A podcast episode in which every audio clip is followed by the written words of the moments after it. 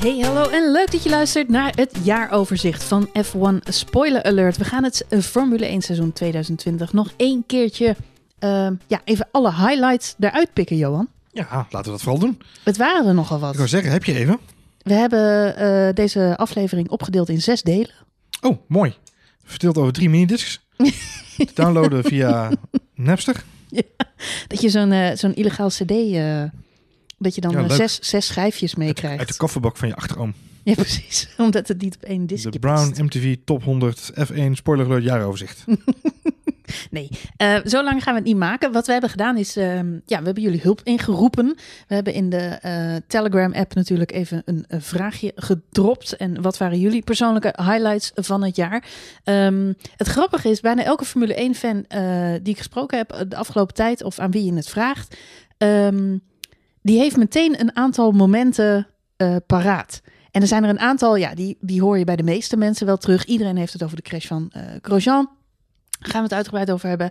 Iedereen heeft het over uh, de overwinning van Pierre Gasly als een van de absolute hoogtepunten. Maar er, er zijn nog heel veel andere momenten. En het grappige is dat jullie uh, luisteraars daar ook uh, mee kwamen. Uh, dus ja, dat heeft toch ook een beetje het, uh, het draaiboekje van deze, van deze aflevering uh, samengesteld. Ja, precies dat. Dus uh, laten we daar eens even naar gaan kijken. Um, nou ja, goed. Uh, de, uh, iedereen die de jaarclips gezien heeft, en het zijn er velen op, op YouTube. Heb jij er een paar bekeken? Het worden er steeds meer, hè? Het was, vroeger was het gewoon, dan zat je te wachten tot die van Ziggo een keer kwam. Of van uh, uh, R T L of zo, weet je wel. Dat duurde dan heel lang. Dan werd die een keer uitgezonden. Maar tegenwoordig staan er gelijk uh, dertig online. Kun je ze allemaal ja, terugkijken. Wat ik wel heel jammer vind, dat is natuurlijk dat Uh, Formule één zijn rechten heel goed uh, bewaakt. Dus je mag niet zomaar Formule één beelden pakken en die remixen. Nee, ja, kijk, dat doen ze in de afgelopen jaren, zijn ze daar wel wat beter in geworden. Dus dat was in de tijd van Bernie Ecclestone, was dat natuurlijk helemaal, uh, stond alles helemaal achter uh, muren. En dan kwam er elk jaar kwam er zo'n D V D uit. En dan was dan de D V D twintig veertien, They Tried Their Best, was dan de titel van de D V D-collectie. uh, dat was serieus de subtitel. Er is, een, er is een, volgens mij een Reddit-thread of zo met alle slechtste D V D-titels alle tijden. En twintig veertien is daadwerkelijk echt een cover met Lewis Hamilton met de beker in zijn handen. En dan They Tried Their Best, Horrelsberg en nog wat mensen ernaast. Deprimerend tot en met. Uh, dus dat is een D V D die jij links zou laten liggen, denk ik, als je hem zou pakken. Uh, als je hem zou zien liggen, maar goed. Uh, maar een tijdperk Ecclestone was het heel erg goed geregeld. Tegenwoordig hebben ze natuurlijk alles wel op YouTube staan, maar mag je het niet embedden, mag je het niet verder verdelen. Um, maar zie je wel dat er toch uh, uh, via de F één T V-app en op allerlei mogelijke creatieve manieren natuurlijk wel meer, meer beelden zijn om zelf meer remixes van te maken. Dus je ziet wel veel meer uh, hobbyisten remixes maken op muziek en al dat soort dingetjes. Dus uh, je hebt een aantal van die echte daaruit Formule één contentmakers. Die maken hele verhalen voor zichzelf alleen. Uh, je hebt mensen die podcast maken, zoals jij en ik. Die lullen gewoon een podcast vol over alles en nog wat. En je hebt mensen die, uh, die maken handige muziekremixes op Too Unlimited, No Limit met uh, de beelden van uh, F één T V eronder gemonteerd. En dat blijft dan ongeveer een week online staan. En dan wordt het allemaal offline getrokken, want daar zijn ze dan wel weer heel scherp in. Ja, precies. En dat, nou, ik vind dat best wel jammer, want het, het, het is Uh... ja, volgens mij voor, voor editors, voor mensen die de montage maken van zo'n jaarclip, best wel lastig. Ik moet zeggen, ik vond de, de Formule één jaarclip van Ziggo dit jaar een beetje uh, chaotisch.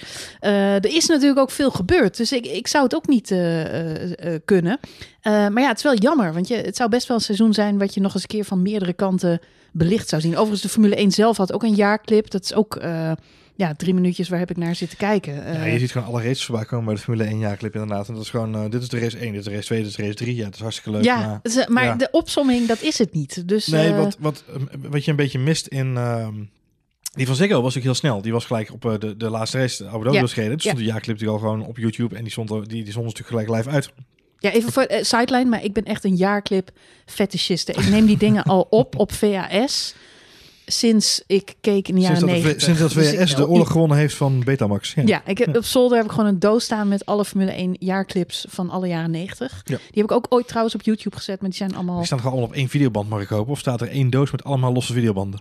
Dat zijn allemaal losse videobanden. Want dan, dan want zo'n moest clip, je... Zo'n clip duurt, duurt vijf Ik nam minuten? Nog veel meer op mm. van televisie. Maar zo'n, okay. zo'n clip die moest ik dan hebben. En er stond er dan op van niet overspoelen van Marjolein. Oh. Want dit... dit moet bewaard blijven. Dus, als, dus ik heb ze nog. Ik heb ze ook ooit gedigitaliseerd al. Heel goed. Alleen ja, ja YouTube die gooit het natuurlijk weer vanaf. Het dus uh, dus ja. voor mij is dit een belangrijk onderwerp. Ja, maar ja, ga verder. Ja. Nee, de Ziggo was natuurlijk heel snel. Dus wat je daarin mist, wat je daarin terug ziet, is dat er...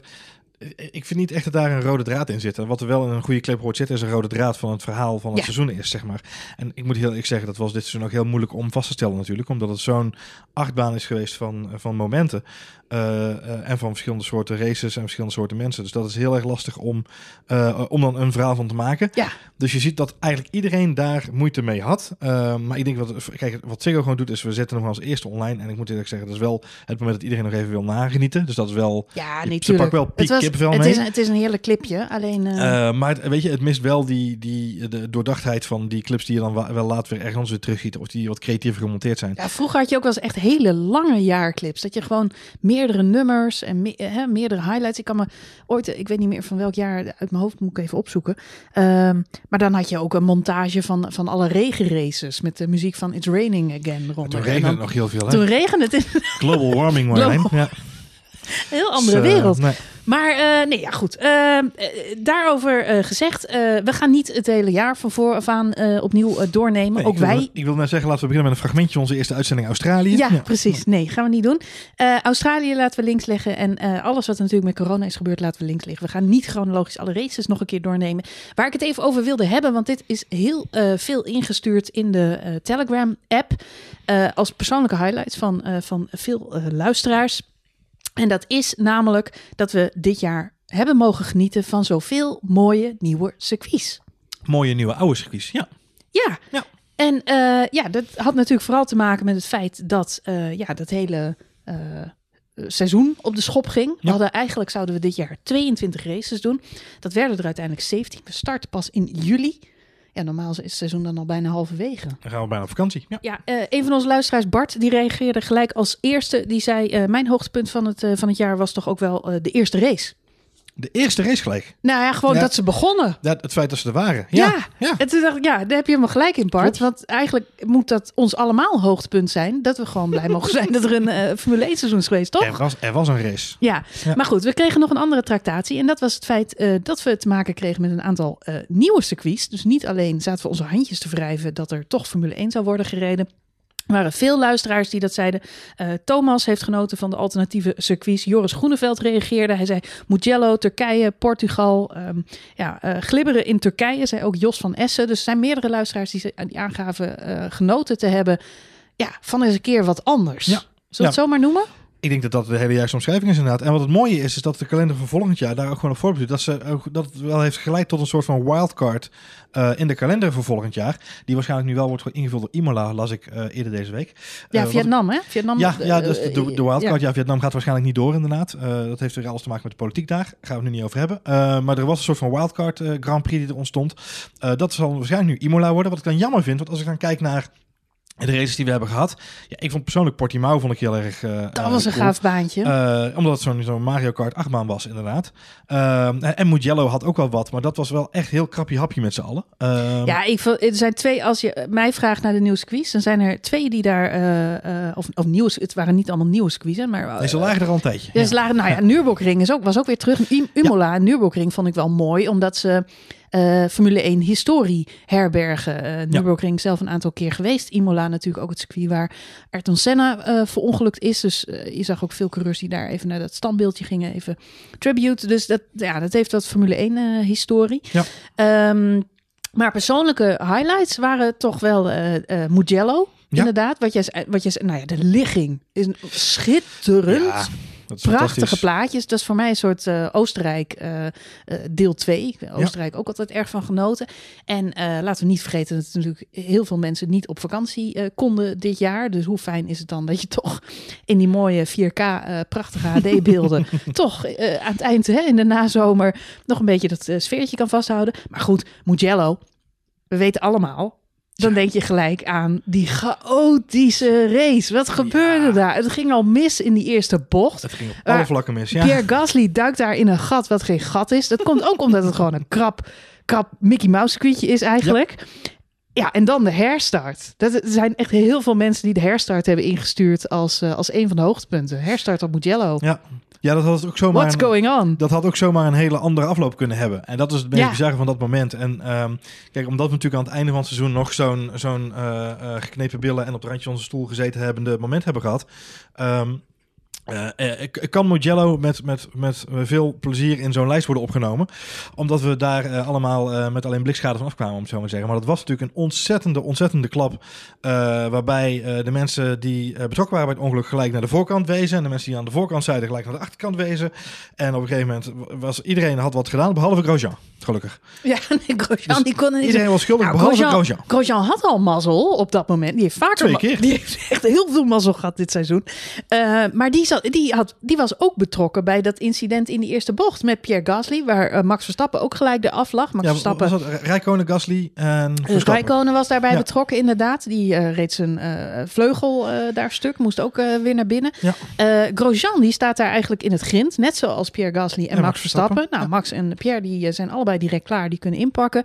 Uh, Pierre Gasly, of uh, sorry, uh, Romain Grosjean, ja, die vindt ineens Uh, uit dat zijn auto het nog doet. De auto slaat weer aan. Ja, ja. En dan zegt hij, hey, hier ligt, pompt ie dom, hier ligt een stukje gras. Volgens mij, hey, nou ja, joh, ik rij weer. Maar hij is inderdaad bij die, uh, bij die herstartcrash, uh, ja, kna- klapt hij er bijna achterop. Ook ja. daar heeft hij weer mazzel. Want hij, uh, ja, hij rijdt eigenlijk net om het hele zootje heen. Ja, hij blijft unscathed, ja. Wat heel erg opviel, en daar hebben we toen in de podcast natuurlijk ook uitgebreid over gehad, dat is dat je, uh, uiteindelijk zijn er ook uh, waarschuwingen uitgedeeld aan het middenveld. In het begin werd gezegd, nou, Bottas die reed daar op kop. Die uh, was natuurlijk een beetje aan het pielen met, met zijn snelheid. En het had ook te maken met waar was nou het punt uh, dat je weer vol op het gas mocht gaan na die herstart. Het was ja. een beetje onduidelijk, nieuwe baan. Maar ja, het waren toch wel de jonkies in het middenveld, ja, die daar als een soort harmonica allemaal op elkaar klapten. Ja. En de wat meer ervaren coureurs, Kimi Räikkönen, Vettel, Grosjean, eigenlijk iedereen die daarachter zat, um, ja, wist er uh, ja, toch om ja, mee je, te rijden. Wat je heel goed zag is dat, uh, en volgens mij uh, uh, hebben we het daar in, in onze uh, podcast ook wel redelijk uitgebreid over gehad, dat we de onboard terug hebben gekeken van volgens mij Sebastian Vettel, uh, waarbij al heel goed te zien was dat het hele gesodemieter eigenlijk al drie bochten daarvoor begon, dat hele ja. harmonica-effect. Uh, en ja, het is eigenlijk een beetje als in de file staan op de A twee uh, uh, 's ochtends. Uh, mensen geven ineens dot gas en dan gaan ze weer op de rem. Mensen geven een dot gas en dan geven, gaan we weer op de rem. Ja, datzelfde effect zie je daar eigenlijk ook, alleen dan op een, op een Formule één-circuit met Formule één-auto's. Ja, dat pakt natuurlijk helemaal grandioos verkeerd uit. Um, Ja, gelukkig dat het allemaal onderaan de streep meevalt. Uh, uh, het mooiste wat ik, nog van, wat ik me nog kan herinneren is dat Latifi daar al vloekend en tierend en een complete monoloog afstekend in zijn auto zit. En die, mm-hmm. die hobbelt zo een beetje over dat rechte stuk richting de uitgang van de pitstraat volgens ja. mij. En daar komt volgens mij net de safety car, de safety car uitgeknald. Ja, ook. Klopt. Hij, ja. hij is wel zo snugger om hem niet te parkeren voor de uitgang van de nee, safety car. Nee, die controle had hij ook nog, zeg maar. Ja, ja. hij gaat ja. op van die strepen staan. Maar hij is erg druk met, uh, met uh, voeteren. Hij was wel druk met voeteren, inderdaad. Ja. Ja. ja. Nee, dus dat... Uh, ja, weet je, Mugello was gewoon echt... Mugello. Een, ja. Ja, nou, ik vond het een leuke toevoeging. En uh, ik ben met jou eens. Portimão vond ik ook heel leuk. Portimão zullen we ons vooral herinneren in de toekomst om die fantastische start van, uh, van Kimi Räikkönen. Ja, dat. Ja. Plek zestien. En ineens uh, ja, steekt, vier, ja. steekt hij gewoon zijn neus naar na plek zes uiteindelijk. Okay, uh, ja, want ja, ja. Max die valt daar natuurlijk terug achter oh, ja, Carlos Sainz. Ja. Uh, dus er is daar even een gevechtje uh, vooraan ja, uh, gaande. Weer terug inderdaad. Ja, maar het is erg... Uh, ja, ik heb de beelden natuurlijk nog, uh, nog een keer teruggekeken voordat we gingen opnemen. Maar het, het, uh, ja, het is gewoon komisch om te zien. Max zei het zelf ook direct na aflopen. Hè? Die heeft, uh, dat hij uh, ontzettend een goede start maakte. Maar ineens ziet hij Kimi Räikkönen naast zich. En ja. op dat moment denk je, als Max Verstappen natuurlijk ook, wat de fuck is hier aan de hand? Dat is een baan. De, de rally-ervaring van, uh, van Kimi Räikkönen inderdaad. Ja. Ja. Ja. Het verhaal met Portimão was volgens mij ook een beetje te vergelijken met, met Turkije natuurlijk ook later in het seizoen nog. Uh, ook Portimão had volgens mij redelijk nieuw uh, asfalt, maar volgens mij mm-hmm. niet zo nieuw als in Turkije. Uh, maar wel, het was in ieder geval, er, er was weinig grip, laat ik het zo zeggen. En het begon ook wat te druppelen en te regenen natuurlijk met de start. Uh, dus je zag nog de, de, de druppels op de camera's van, uh, van de Formule één natuurlijk. Dat met de wegreden was het gewoon nat. Het was natuurlijk een, een, een nat circuit. Dus nee, dat is... Uh, uh, uh, ja, Portimão was wel echt... Uh, ik, ik zag daar, de, toen dat bekend werd gemaakt, zag ik iemand die uh, liet een, uh, de, de beelden zien van een, een versnelde afspra- uh, af, weergave van het circuit. Aan boord van een, volgens mij een Formule drie auto of zo, Formule twee auto, maar dan gewoon onboard en dan iets versneld. Dus dan om een beetje het gevoel te krijgen van een Formule één auto, toen dacht ik, dit, dit, is, niet, dit is niet goed. Het is niet goed voor je. En uh, het mooie was ook dat je Carlos Sainz hoorde je ook in de eerste vrije training dat hij naar buiten ging. Dat hij dus daar zijn eerste rondje ging rijden. Op het moment dat hij echt vol op het gas ging, zei hij ook, wow, this is fast. Dus dat was ook gewoon echt, het is echt een razendsnel. Dat zal hij volgend jaar niet meer zeggen trouwens. Ja, of juist wel, ja. Jammer. Jammer, volgend jaar rijden ze ook niet op Portimão, haha. Maar um, je zou toch hopen dat Codemasters nog met een soort extra uit, uitgave komt van de Formule één twintig twintig game? Of misschien over een paar jaar als een soort exclusive. Downloadable content. Ja, ja, waar deze squeeze dan wel in zitten. Want dit wil je toch zelf eigenlijk thuis ook een keer in de PlayStation geprobeerd hebben. Ja, maar je hebt natuurlijk wel, er zijn natuurlijk wel uh, andere... Met name Turkije. Uh, dat is heel leuk. En dan moet je ook nog een soort drinking game eraan vast uh, kno- koppelen. Nee, Turkije je moet je... elke keer een shotje moet nemen als je van de baan afraakt. En dan kijken wie er wint. Ja, dat heb ik geprobeerd met het terugkijken met de aantal spins van, uh, uh, van Bottas. Maar dat was niet heel erg handig. um, nee, uh, ik denk dat het leuk is bij Turkije. Als je dan downloadable content hebt, dat je als die personenauto's kunt gaan. Die nog de avond ervoor op die auto aan het race oh, ja. waren. Ja, ja, ja. Omdat er dus zo weinig grip was in Turkije. Dat ze besloten hadden om maar gewoon personenauto's rondjes gaan laten rijden over het circuit. Zijn daar hoop... beelden van? Want dat lijkt me hilarisch. Ja, daar zijn, daar zijn beelden van. Volgens mij heeft iemand, uh, een, een van de teams heeft het op Instagram Stories toen gepost. Is toen ook bij, uh, bij Formule één in het café geweest. Bij, uh, bij Ziggo. Uh, dat daar gewoon uh, personenauto's uh, over het... Ja, dat was, dat was, er zijn veel mensen die Turkije wel noemen als hoogtepunt. Maar ik vond het toch ook... Ja, enerzijds was lach hier en brullen. En uh, laten we wel wezen. Lewis Hamilton wint daar gewoon op fantastische wijze. Dat is de uh, uh, race waarin Lewis Hamilton laat zien waarom hij de, de beste is van het seizoen. Uh, met, met, met kop en schouders. En uh, in een race waarin uh, het, de, de omstandigheden allesbehalve ideaal zijn. Zijn auto was gewoon niet optimaal. Dat getuigen uh, het feit dat daar uh, een uh, Valtteri Bottas uh, zes keer uh, rondje aan het uh, spinnen was uh, in Turkije.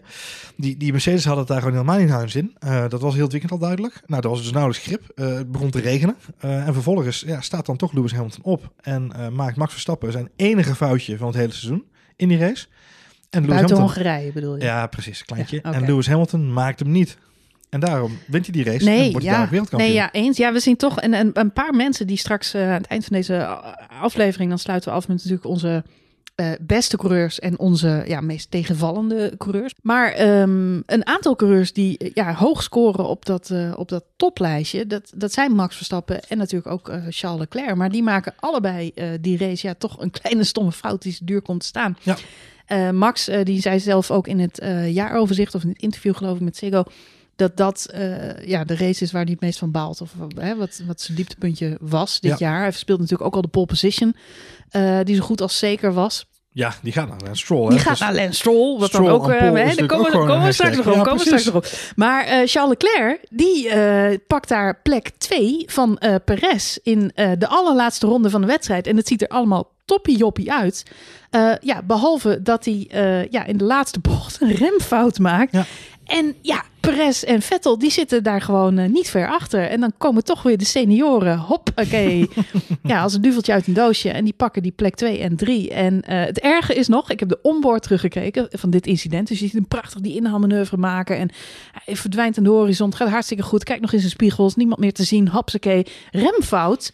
Twee auto's voorbij. Nou, er is dus niks meer aan te doen. Komt de finish over. Krijgt hij van zijn team, van de boordradio Ferrari, krijgt hij te horen... Good job, Charles, good job. Waarop hij zelf helemaal door het lint gaat en zegt: uh, good job. Uh, nou, een hoop ja, voetwoorden. Hij wordt, hij wordt inderdaad echt heel pissig. Hij wordt vooral op zichzelf inderdaad. Ontzettend ja. uh, kwaad. En hij biedt ook gelijk zijn excuses aan. Ja. Van ja, jongens, dit is shit. En ik had het podium moeten pakken uh, voor jullie. Ja. Dus, ja, dit uh, is nog wel iets wat veel mensen ook uh, uh, vaak zeggen. Wat het groot verschil is tussen een Charles Leclerc en een, en een Max Verstappen. En ook een, een Lewis Hamilton en een Max Verstappen. Maar ook in, in de manier waarop ze eigenlijk hun fouten omarmen, om het zo maar te zeggen. Uh, dit was natuurlijk gewoon een hele stomme racefout van, van uh, Leclerc. Uh, en bij Max duurt het altijd even voordat hij dat inziet. Ik denk, denk dat hij net zo goed is in het zelf beoordelen dat hij fout zit. En dat hij daar ook wel de balen van heeft.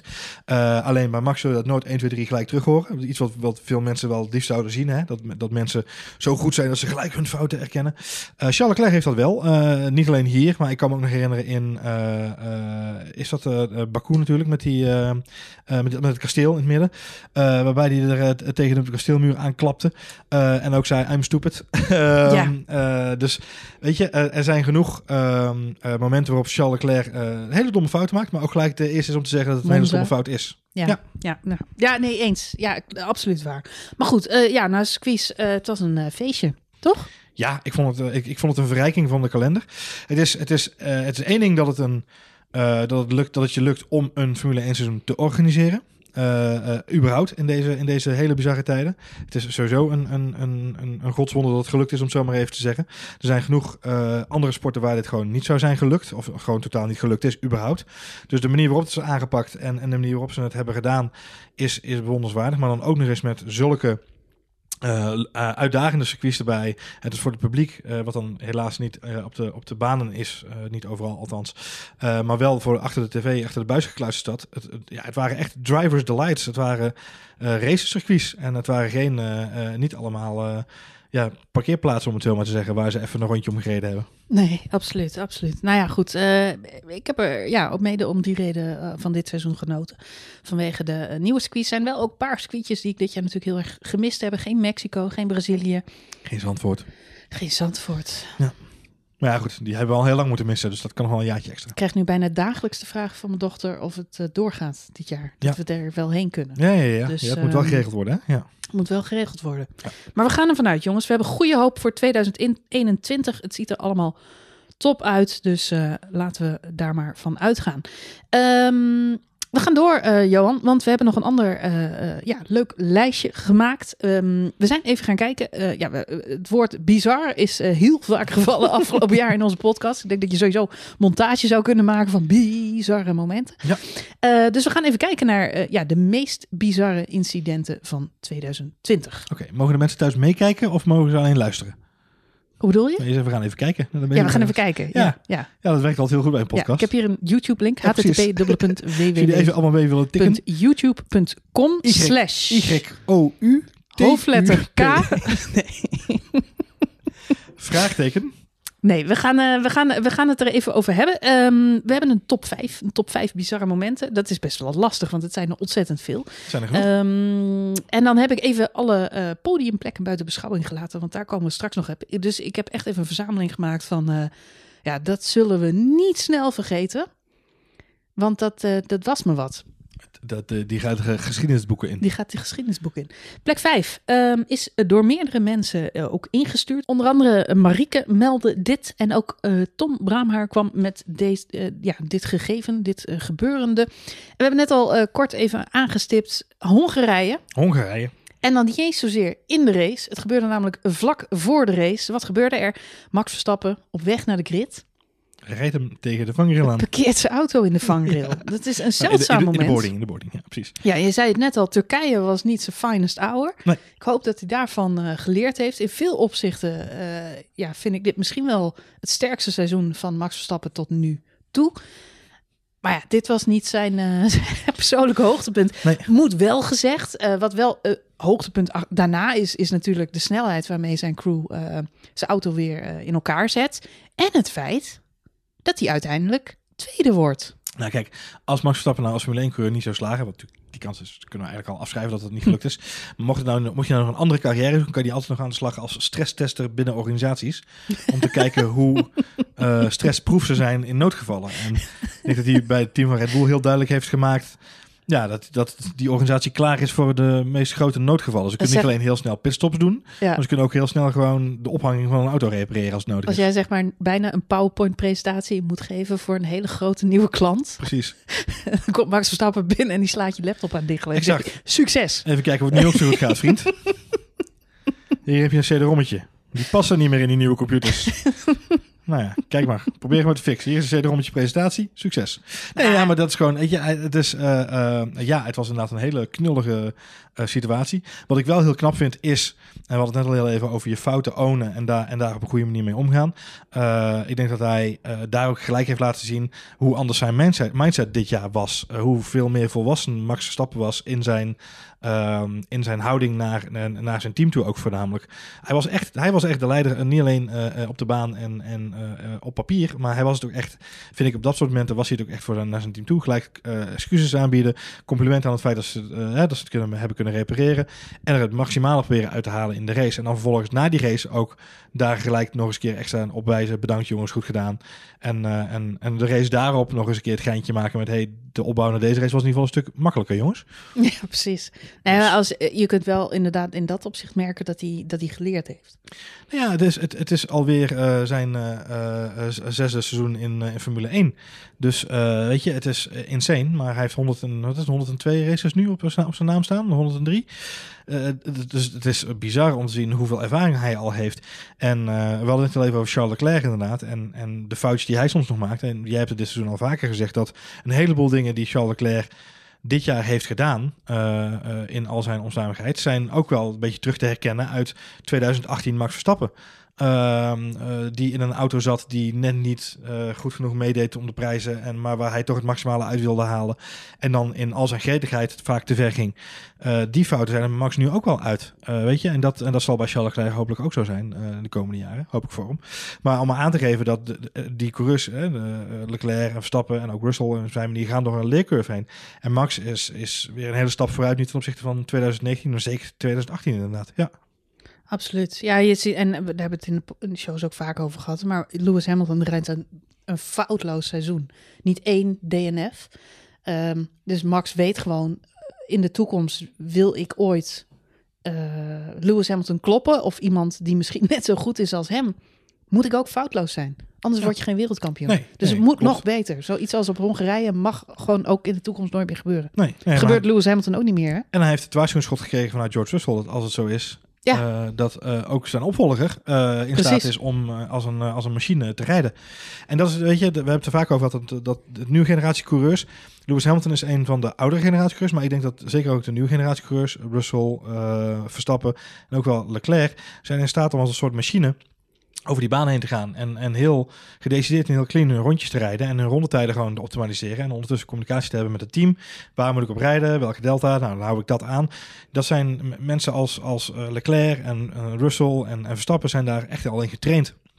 Misschien zijn daar misschien al wel veel verder in dan, uh, weet ik veel, Räikkönen... en ja, dat soort ziet... mensen op hun leeftijd. Ja. ja, nou ja, maar je ziet wel... Uh, kijk, een foutje met een Formule één-auto zit in een klein hoekje... en kom je op een nieuw circuit en ben je ergens bij betrokken... zoals Max in um, de ene laatste Grand Prix van het uh, seizoen ergens bij betrokken is. Ja. ja, buiten zijn schuld om. Dat kan gebeuren en daar kun je dan ook helemaal niks aan doen. Nee. Um, Blijft wel sport inderdaad. Ja, ja precies. Ja, de, ja, goed. Kimi Räikkönen is inderdaad uh, ervaren coureur, maar is dit seizoen ook nog wel eens uitgevallen, gewoon nee, omdat tuurlijk. hij ergens niet omheen komt. Ja, maar het, uh, het valt wel op dat coureurs als Russell en Leclerc, die net een paar jaar minder onder de riem hebben dan Max Verstappen, dit seizoen nog één of twee fouten meer hebben gemaakt dan Max Verstappen. Ja. Dus next level Max, volgend jaar geen fouten. Nou, dat zou, heel, dat zou al heel vlot zijn, ja. Ja, maar je moet je, weet je, het is wel als je het gaat, reden, gaat vergelijken met, met Lewis Hamilton. Uh, Lewis Hamilton was voor Max Verstappen. Hij ziet ook, uh, hij kijkt uh, misschien niet, hij zal het nooit zo zeggen, maar laten we het uh, voor de vorm even zo, zo noemen. Hij kijkt wel op op een bepaalde manier natuurlijk naar Lewis Hamilton en zijn prestaties en hoe dat gegaan is. En de carrière van Lewis Hamilton is, Lewis Hamilton was in zijn eerste seizoen al direct uh, uh, uh, titelkandidaat. Die was nog gelijk aan het knokken voor de wereldtitel. En hier is Max Verstappen die nu al vijf, zes jaar rondrijdt in de Formule één en die nog steeds elke keer weer die twee zilveren slash zwarte auto's aan de horizon heeft trekken. Dus de, weet je, dat, ja, dat is iets waar hij zal moeten blijven werken om het maximale eruit te halen. En op de dag dat het zover is dat ze ernaast staan, hardware technisch, dan moet hij ervan kunnen, kunnen profiteren. Ja, en eh, laten we niet vergeten, want, uh, geen fouten maken. Ik weet niet of dat de oplossing is hoor, maar in de zin van, je moet het wel blijven proberen. Ja. En alle jonge coureurs die nu op de grid staan, hebben maar één eikpunt. Dat is Lewis Hamilton. Uh, Lewis Hamilton die kan het zich gewoon veroorloven om de ene na laatste Grand Prix van het jaar te missen. Omdat hij helaas ziek is. Uh, omdat hij al wereldkampioen is op dat ja. moment. Ja, ja, ja. Uh, daar baalt hij heel erg van. Alleen, uh, ja, het maakt he, helemaal niks meer uit. Uh, vorig jaar hadden we eenzelfde soort situatie in uh, Hockenheim. Uh, waar Lewis Hamilton ook uh, ziek was. En uh, ja, zich dat weekend niet, niet zo lekker voelde. voelde. Nee, nee, ja, maar dat kan hij dus wel een keertje... Uh, hebben. Ja. Omdat hij verder dus dat... Uh, nou, dat betekent ook dat hij zo goed is... dat coureurs ja, die, die daar nog niet op die positie zitten... ja, die zie je gewoon vechten... om daar toch een voet tussen de deur te krijgen. En ja. dat zag je dit jaar bij Max Verstappen... die alles op alles zet... ja, om toch die tweede plek zoveel mogelijk uh, binnen te halen. Maar je ziet het ook bijvoorbeeld bij Russell, die in die uh, Grand Prix in Bahrein, waar hij uh, ja, tot twee keer toe zo verschrikkelijk veel pech heeft. Maar hij vecht zich terug. Hij knokt ja. zich terug. En dan neem je risico. Ja. En dan was er... ja, hij, hij maakt geen fout. Gelukkig maakt hij zelf geen fout. Alleen, ja, hij neemt daar wel uh, ja, extra risico. Ja, haalt dat, hoop coureurs in. Ja, maar dat is wel hetgene waar Max heel erg in. Je moet wel heeft. laten zien. Je moet niet als Albon zeg maar achterover gaan zitten. Want nee, dan ben je is, uit de Formule één. Want dat is precies, het, dat is precies wat ik wilde zeggen inderdaad. Want dat, wat is nou, dat is precies hetgene wat Max en Hamilton en misschien ook wel Russell zeker heeft laten zien in Sakir. Is, je kunt nog steeds agressief zijn. Je kunt nog steeds uh, mooie inhaalmanoeuvres laten zien. En je kunt nog steeds uh, gedecideerd zijn in je acties. Max haalt uh, bij zijn overwinning in, uh, in uh, Groot-Brittannië haalt hij Bottas uh, uh, redelijk uh, gedecideerd in. Weet je, het is, het is uh, stra- uh, haar, snaarstrakke actie van, uh, van Verstappen. Um, en, en ook, uh, zo heeft hij er meer gehad dit, dit seizoen, waarbij je zegt van ja, dit is toch wel gewoon piek Verstappen. Uh, gewoon op het randje, maar er niet overheen. Ja. En dat doet Hamilton ook als het nodig is. Want Hamilton knokt zich in Portugal en in Turkije ook terug ja. naar uh, de voorkant van de grid. Uh, omdat hij weet dat het gewoon uh, dat er punten gehaald moeten worden. Ja. Ja, en dat is waar bijvoorbeeld een Bottas of zo wel eens laten liggen. Ja. Ah, Turkije neemt hij iets te veel risico. Max. Ja, nee, daar gaat hij, moment. Klopt. Nee, maar was daar gaat niet hij, nodig nee, geweest. Klopt, maar dat is, dat is dan zo'n leermoment inderdaad. Ja. Ja. Okay. Maar goed, Hongarije waren we. Ja. Goed, ja. Um, Hongarije op plek vijf uh, geëindigd. We gaan, gaan uh, verder met bizarre incidenten. En dan wil ik het op plek vier natuurlijk hebben over... We hadden een hele vreemde pole position. Een hele vreemde pole position. Met een heel hoog gevoiced... gejuich uit ja. de cockpit. Wiehoe! Um, ja, Lance Stroll op uh, pole position werd ook... Uh, Stroll on pole. Werd door uh, ja, meerdere uh, van jullie ingestuurd. Onder andere Tijmen, uh, die kwam er mee. Tolunay. Tolunay. Tolunay, sorry. Spreek het goed uit? Ik, vast niet. Okay. sorry. sorry daarvoor, nu alvast. Sorry ja. daarvoor. Uh, maar die uh, kwamen allebei uh, met de pole position van Stroll. Dat heeft toch indruk gemaakt bij uh, mensen. Vooral bij Stroll zelf, denk ik. Ja. Dat denk ja. ik ook. Nee, ja, het was natuurlijk uh, de pole position die Max Verstappen uh, weggaf, helaas. Uh, op, ik wist niet of ik blij moest zijn of... Uh, Nee, je moet, zo, je moet sowieso nooit blij zijn. Nee. Ik was niet blij, want nee. ik, het, ik had op dat moment het idee dat het zijn enige kans op pole position was. En daarnaast had ik op dat moment nog de illusie dat als iemand op dit rare Formule één circuit in Turkije... ja, een poot aan de grond zou krijgen, letterlijk, ja. dat het Max Verstappen zou zijn. Met al zijn regenervaring, maar... dat asfalt, dat was een nieuwe dimensie. En, daar, nee, ja. en, en de, gewoon het, het belang van uh, vanuit het team de juiste, de juiste coaching krijgen inderdaad. Uh, maar goed, Lance Stroll is een, is een apart, uh, aparte vogel. Heel uh, in zijn, aparte in vogel. Zijn, in zijn prestaties. uh, en op de meest uh, uh, onverwachte momenten tovert hij iets uit de hoge hoed. Uh, maar, uh, ja. Hij is niet constant. Hij is niet constant. Ik weet nog dat wij, maar, ja. ja, nog voor de helft van het seizoen uh, stond hij vierde. In het kampioenschap waren we eigenlijk best wel enthousiast over Lance Stroll. Uh, ja, en gaandeweg door te, werd dat door steeds meer autosportjournalisten ook opgepikt. Van, goh, verrek. Toen ging het mis. Ja, ja, dat Rijkeluiszoontje doet het eigenlijk best wel goed. Had natuurlijk ook te maken met het feit dat Perez net twee races gemist had. Um, en net op het moment dat we allemaal met de hele autosportwereld dachten... nou, misschien is die jongen zo slecht nog niet... Uh, krijgt hij zelf eerst ook nog uh, corona? Wordt hij ook nog ziek? Moet hij, moet hij een race missen? Het gaat, het gaat ineens heel erg slecht. Hij, hij mist dan op een gegeven moment ook uh, in de kwalificatie... dat hij uh, hartstikke snel is, maar dan ineens niet uh, Q drie haalt. Weet je wat ik het moeilijk vind van Lance Stroll? Is, ik vind hem zo uh, flegmatisch. Uh, en, uh, hij, hij komt zo over alsof hij uh, er soms met tegenzin is... en ja. het is een beetje alsof... Uh, uh, uh, ik heb het gevoel alsof hij meegaat in de, in de emotie van het moment... En de, de, de lows zijn low. En, en, en weet je, bij een team als Racing Point rij je middenmoot. Uh, d- dan ga je niet vaak voor, uh, voor de champagne. Maar ik heb toch het gevoel dat hij daardoor dus een soort van down is in zijn emotie. En op het moment dat ze dan inderdaad zo'n high hebben, dan is hij heel high. Maar hij gaat dan net zo makkelijk weer helemaal naar beneden. Eigenlijk hij... hetgene wat Pierre Gasly had bij, bij Red Bull. Dat hij dus eigenlijk constant bezig was met elke race het maximaal eruit halen. En constant hoog in zijn, in zijn energie zat. Dat, dat heeft Lance Stroll te weinig, zeg maar. Die gaat gewoon ja. alleen maar mee met wat er daadwerkelijk... Met, met de waan van de dag, zou ik willen zeggen. En dat is hetgene wat hem zo, wat hem zo'n, zo'n rare race gemaakt. Want die jongen heeft gewoon best wel talent. Ja, het is niet zo dat, die, dat het een pannenkoek is waar we nu al, uh, al die jaren naar kijken en denken... Uh, weet je, voor hem uh, liever nog een andere zak met geld. Want zo is het niet. Want hij heeft echt wel... Hij heeft er al... komt af en toe ineens iets uit. Maar juist, misschien is het een dat... beetje hetzelfde als wat uh, Räikkönen laatst over Grosjean zei. Dat Grosjean in een uh, kwalificatie af en toe ineens... een verbazingwekkend snelle ronde neer kan zetten. Alleen het is niet constant. Nee. Ja, en ik denk dat de meeste mensen ook... Uh, maar dat is meer dan Grosjean zelf natuurlijk inderdaad. Maar ik denk dat de meeste mensen de, de geschiedenis van Grosjean te weinig kennen. Dat we te veel nadenken over de laatste drie, vier jaar van Grosjean. Maar we, daarbij vergissen we even een hele succesvolle periode. Inderdaad, volgens mij nog samen met Kimi bij uh, Lotus onder andere. Waarbij die ook gewoon meerdere keer op het podium staan heeft. Dus weet je, Grosjean is ook inderdaad geen pannenkoek. Maar die staat daar wel zo te beeld. Hetzelfde geldt voor Lance Stroll. Als inderdaad Lance Stroll wat vaker... Uh, uh, zijn eigen focus zou pakken in plaats van meegaan met de focus om hem heen, ja, dan zou hij misschien wel eens wat meer uh, uit, uit zichzelf kunnen halen, uit de auto kunnen halen. Onderaan de streep, uh, die pole position verrast iedereen. Um, en tegelijkertijd moet het ook niemand verrassen, want als er een raar moment is, dan staat Lance Stroll meestal in de buurt om er iets mee te doen. Ja, zijn, zijn race, en hij heeft ook echt wel nadeel gehad van zijn team een paar keer, want zijn race daarna wordt compleet vernacheld. Hij rijdt heel lang op kop ja. in Turkije. Het gaat fantastisch. Niks aan het handje. Hij rijdt de meeste ronden op kop, behalve een Mercedes. Ja. Na die race. Ja, klopt. Hij heeft meer ronden op kop gereden dan Max Verstappen. Ja, ja na die race bedoel je inderdaad. Ja. Ja. Ja, ja, ja, ja, ja. Maar vervolgens, vervolgens wordt ze eens totaal verprutst, omdat zijn team besluit om twee extra pitstops te maken. Ja. Als ik me goed herinner. Ja, ja, ja. Perez wordt uiteindelijk tweede. Klopt. Door dat foutje van Leclerc waar we het net over hadden. Maar ja. uh, reed al uh, op een podiumplek, op de derde plek. Ja, het is voor, voor Stroll wat jij zegt. Ik heb hem wel vaak uh, sikkeneurig gezien. Maar het, die pole position is mooi. Maar uiteindelijk moet Stroll het doen uh, met één podium. In, uh, in twintig twintig. En Perez, ja, die gaat natuurlijk met de hoofdprijs vandoor. Die ja. pakt de eerste overwinning van het team in zijn huidige opzet. Ja, ja en... Uh, dat is pijnlijk. Ja. Ik, ja. Heb hem, ik heb hem nooit eerder zo chagrijnig gezien. Ik dacht dat hij na de uitslag van Turkije al chagrijnig was. Want ja, daar verliest hij het natuurlijk. Maar ja, ja die overwinning van Perez, dat, dat was deed voor hem... Pijn, dat ja. deed hem pijn. Nou ja, goed. Hij krijgt volgend jaar uh, uh, de kans om, uh, om er wat beters van te Nieuwe maken. Nieuwe kansen ja. naast Vettel. Naast Vettel, ja.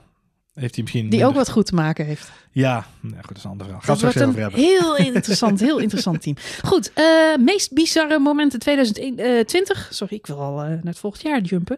Um, Hamilton op drie wielen over de finish op in nummer, Silverstone. Op nummer drie op drie wielen. Ja. En jij zei, het was niet de eerste keer dat een auto over drie, op drie wielen finishte. Nee, als ik, als, als ik het goed heb, heb teruggezocht... is het wel vaak voorkomen dat een auto op drie uh, wielen finisht. Uh, mm-hmm. Alleen niet voor, aan de leiding van de wedstrijd. En dan ook niet dat hij, zeg maar, dat het dan nog gaat over wordt hij eerste of zo. Nee, het is meer de vraag, gaat hij überhaupt de, de, de streep halen? Uh, maar het, het is uh, vaak voorkomen, maar niet voor de winst. Nee, het is de eerste keer dat een auto op drie wielen wint. Het, wel, uh, het was een bijzonder moment, maar vooral omdat op dat moment, natuurlijk in het uh, begin van het seizoen, dit was de race, de eerste race in uh, Silverstone. Het was de vierde Grand Prix uit mijn hoofd, want we hadden ja. twee keer Oostenrijk, Hongarije en toen Silverstone. Um, toen was het verschil met de Red Bulls nog heel groot. Klopt. En uh, ja, als we één opsteker moeten meenemen, dan is dat aan het eind van het seizoen dat verschil toch echt een heel stuk kleiner was. En uh, we hadden toch uh, ja, gedu- ja, aan het eind van de zomer ineens al over Max Verstappen, die het tempo van de Mercedes aardig kon bijhouden. Mm-hmm. En ook in een aantal gevallen de Mercedes heeft weten te splitten. Daar was op dat moment nog totaal geen sprake van. Nee. Uh, Max, uh, geloof tweeëntwintig seconden of zo, hij heeft dan ook een extra pitstop gemaakt, hè, moet ik wel zeggen. Voor de zekerheid, voor die bandjes. Ja, had hij die niet gemaakt? Had hij de race kunnen winnen? Ja, maar dat was het verhaal. Het verhaal in, uh, uh, in, op Silverstone was dat die banden... Dat is, dat is al jarenlang het probleem. Dat de banden daar gewoon heel veel te verduren hebben. Dus het feit dat ze daar nu extra zachte banden mee toe hadden gedaan... Maar ja, dat was gewoon meer de kat op het spek binden. Dus de, dat hadden ze kunnen weten. Dus die veiligheidspitstoppen, ja, die had Max Verstappen moeten nemen. Die, die, die had hij nodig. We hebben het er in een treuren over gehad, maar hij had hem nodig. Madouk heeft deze onder andere ingestuurd. En uh, er waren nog een aantal luisteraars die Hamilton op drie wielen over de finish in Silverstone als meest bizarre, op, ja, meest, meest memorabele moment uh, oplepelden.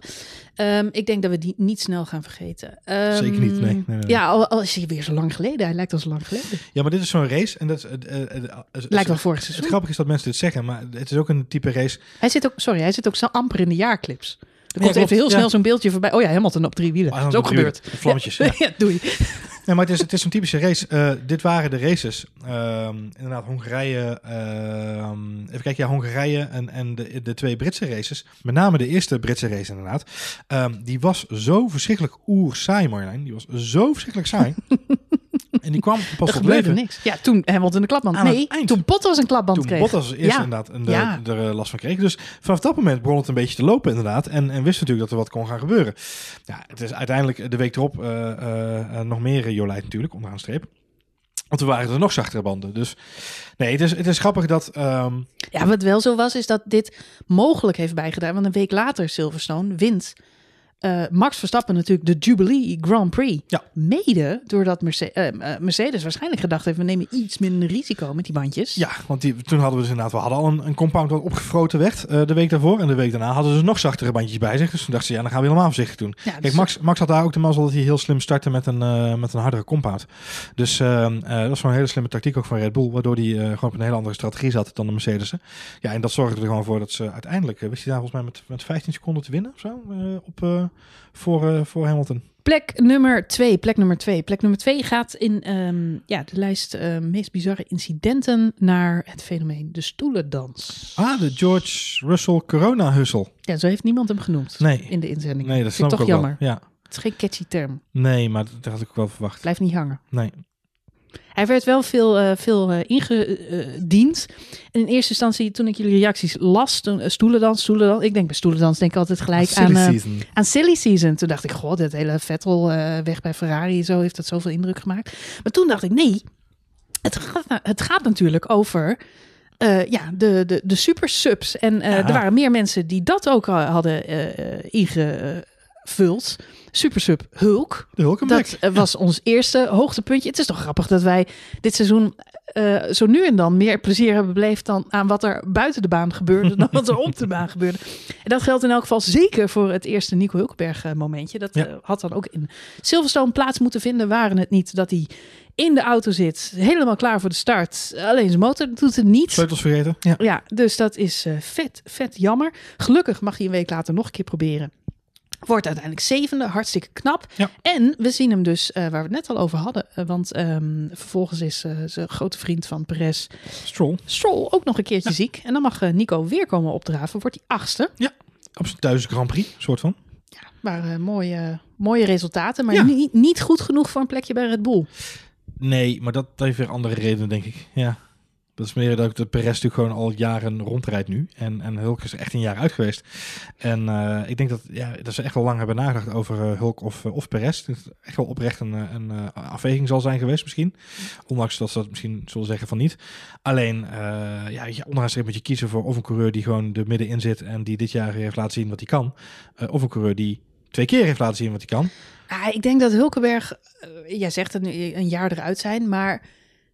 Het maakt natuurlijk wel uit met wat voor grid je op de start verschijnt. Mm-hmm. En niks nadelen van Nico Hulkenberg, want ik vind het een fantastisch leuke, fijne vent. En ik had hem eigenlijk misschien wel het liefste daar bij Red Bull gezien. Gewoon ja. om hem terug te hebben in de sport.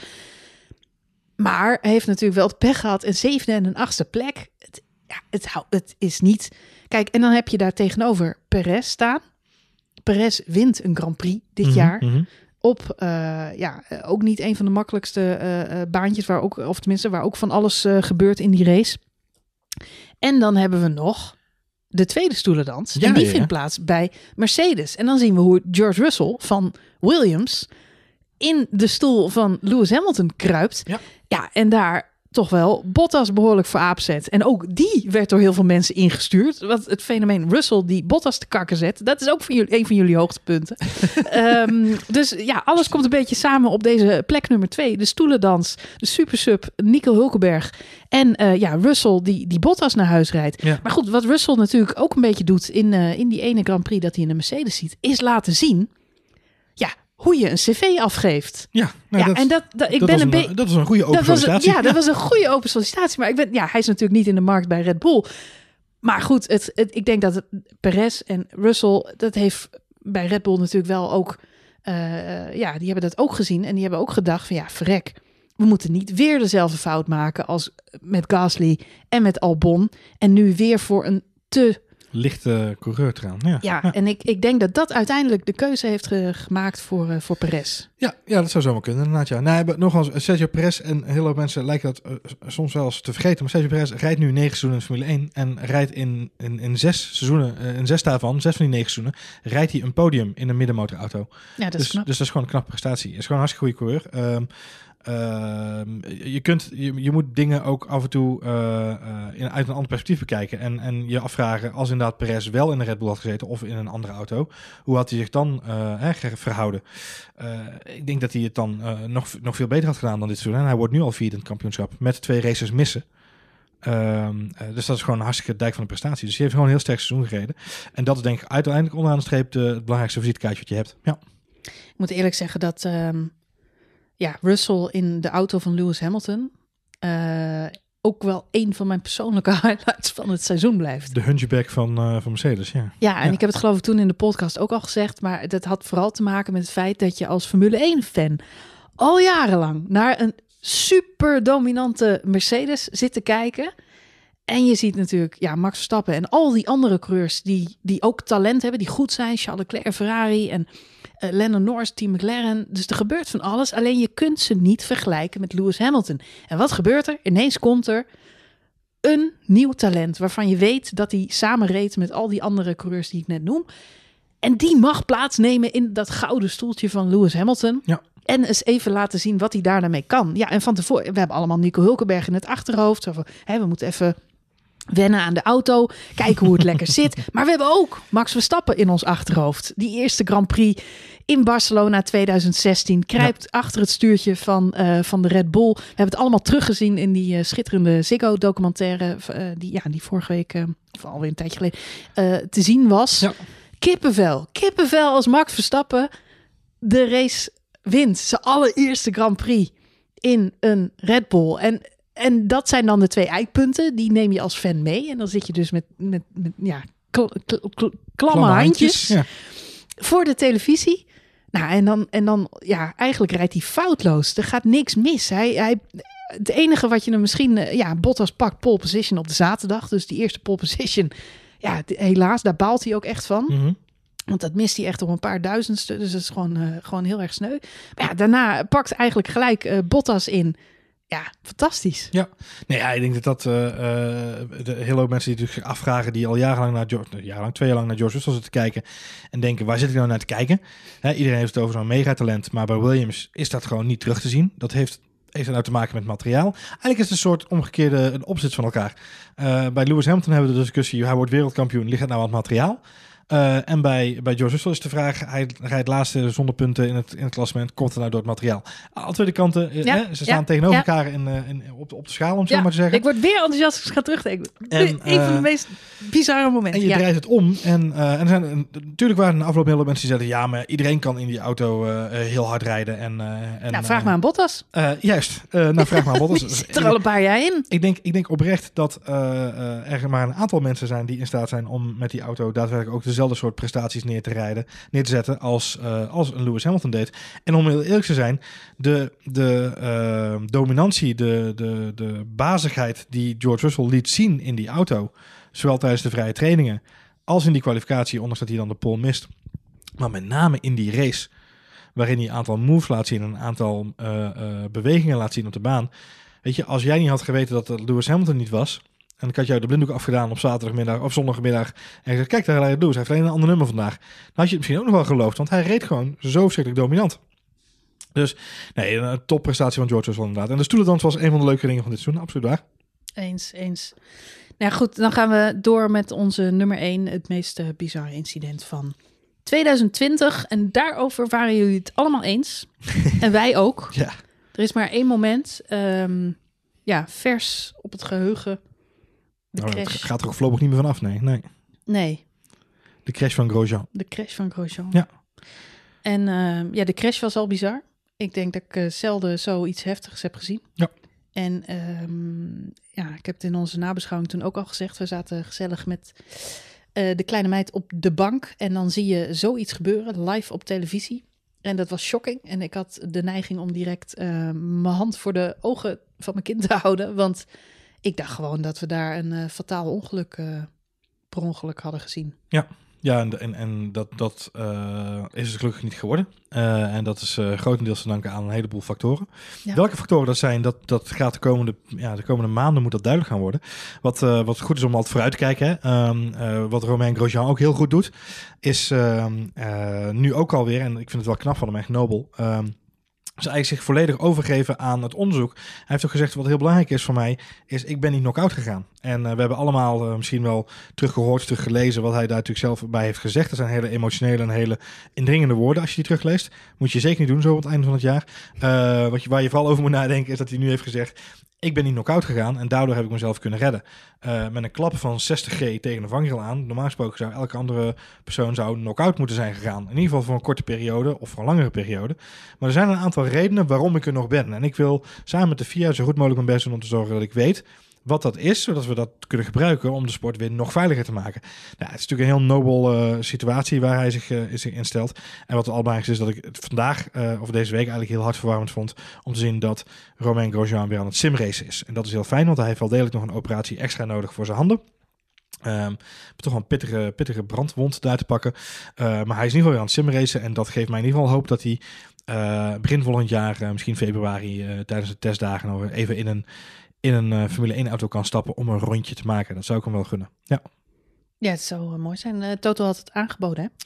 Ja, er zijn meerdere mensen die het, die het aangeboden hebben inderdaad. Ja. Ja, dus uh, laten we hopen dat het, uh, dat, dat het allemaal goed komt op den duur. Nou, het is leuk om uh, te zien dat het zo goed met hem gaat. Overigens Zeker. Heeft hij zelf ook na afloop gezegd dat hij zich nooit gerealiseerd had dat hij zo geliefd was nee. op social media. Daar zijn daar was, dingen voor nodig. Ja. Daar was voor zijn ongeluk niet zo heel veel van te merken. Hij zegt, toen hadden de meeste mensen in de wereld, leek het echt een hekel aan me.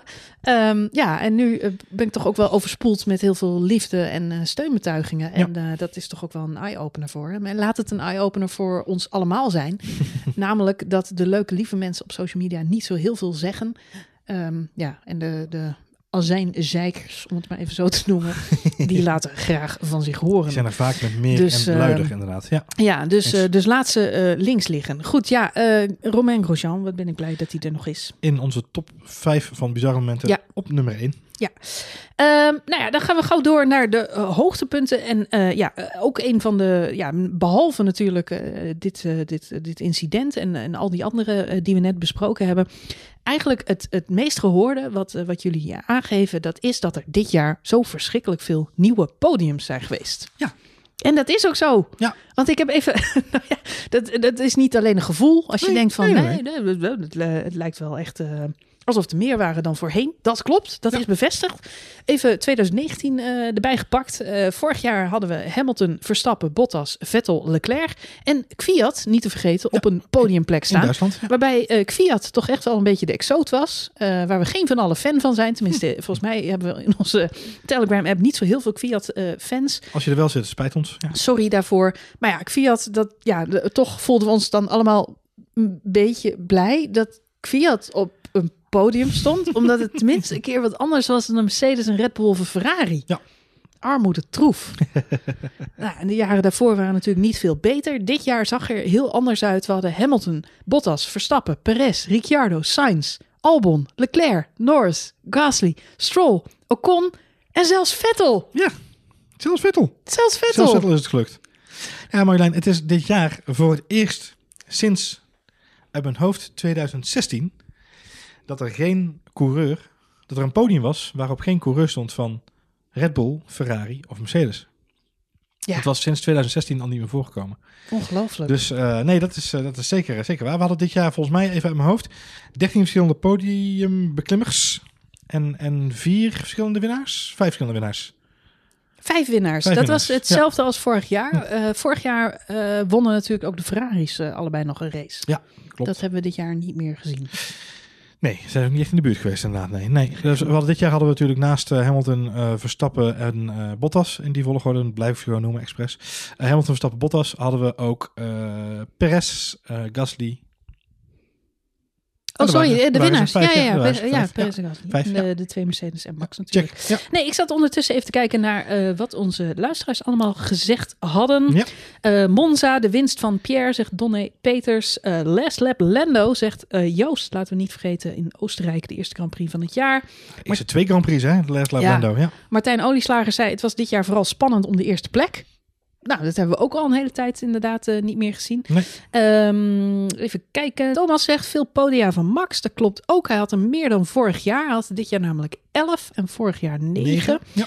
Dus uh, we hebben vaker uh, kunnen juichen wat dat betreft. Uh, nou, sterk, tij- sterker nog, Max heeft in principe in elke race die hij re- uitgereden heeft een podium gepakt. Op één na, volgens mij. Hij is één keer zesde geworden. Ja, dat was uh, Turkije. Turkije, de ja. glijbaan. Ja, precies. En voor de rest heeft hij uh, alle races die hij uitgereden heeft, heeft hij een podium gepakt. Ja, helaas ja. ook heel veel D N F's. Dus ja. dat, uh, dat, dat was wat minder. Tegenwoordig. Uh, Tijmen die zegt de overwinningen van Perez en uh, Gasly. Um, Jos die zegt uh, Gasly, Monza. Ja, Ga- Gasly is toch wel uh, eentje die, uh, die heel veel terugkomt op, uh, op jullie overzichtslijstjes. Uh, Gasly staat bij een hele hoop mensen vooraan, denk ik. Ja, ja. Ja. Maar laten we niet vergeten, uh, Albon. Albonneke. Twee podia. Jazeker hoor. Het, ze waren daar eindelijk. Ja, zeker. Vorig ja. jaar is hij natuurlijk halverwege in, uh, in de Red Bull uh, ingestapt. Het ja. liet wel even op zich wachten. Hij pakte een podium in Mugello. Ja.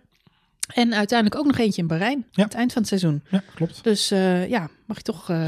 Toch twee trofeetjes mee naar huis nemen. Ja, het zijn er meer dan de twee uh, Ferraris uh, los van elkaar. En het zijn er meer dan Pierre Gasly had bij Red Bull. Dus. Ja, dus wat dat betreft... Qua ijzerwagen, zo slecht. Qua ijzerwagen heeft niet. Hij het beter gedaan. Nee, als je het...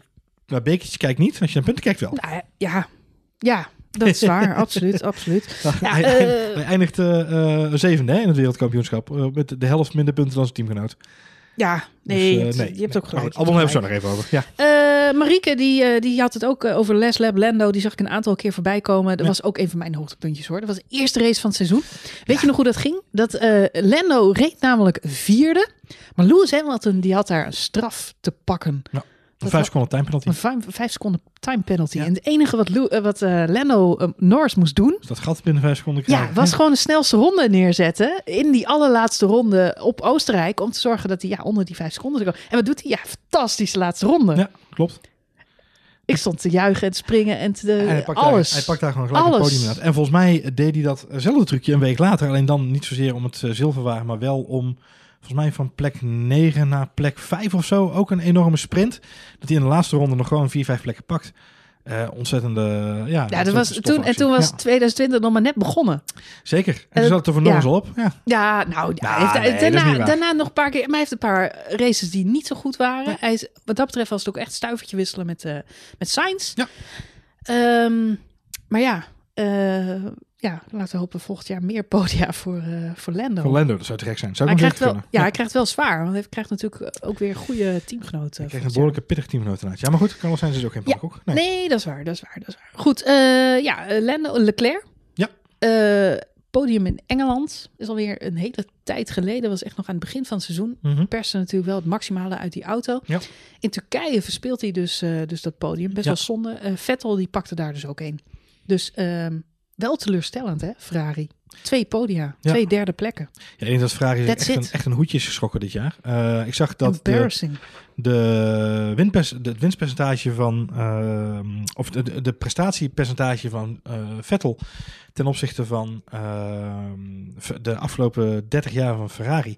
staat hij geloof ik op plek drie of zo... van slechtste prestaties alle tijden.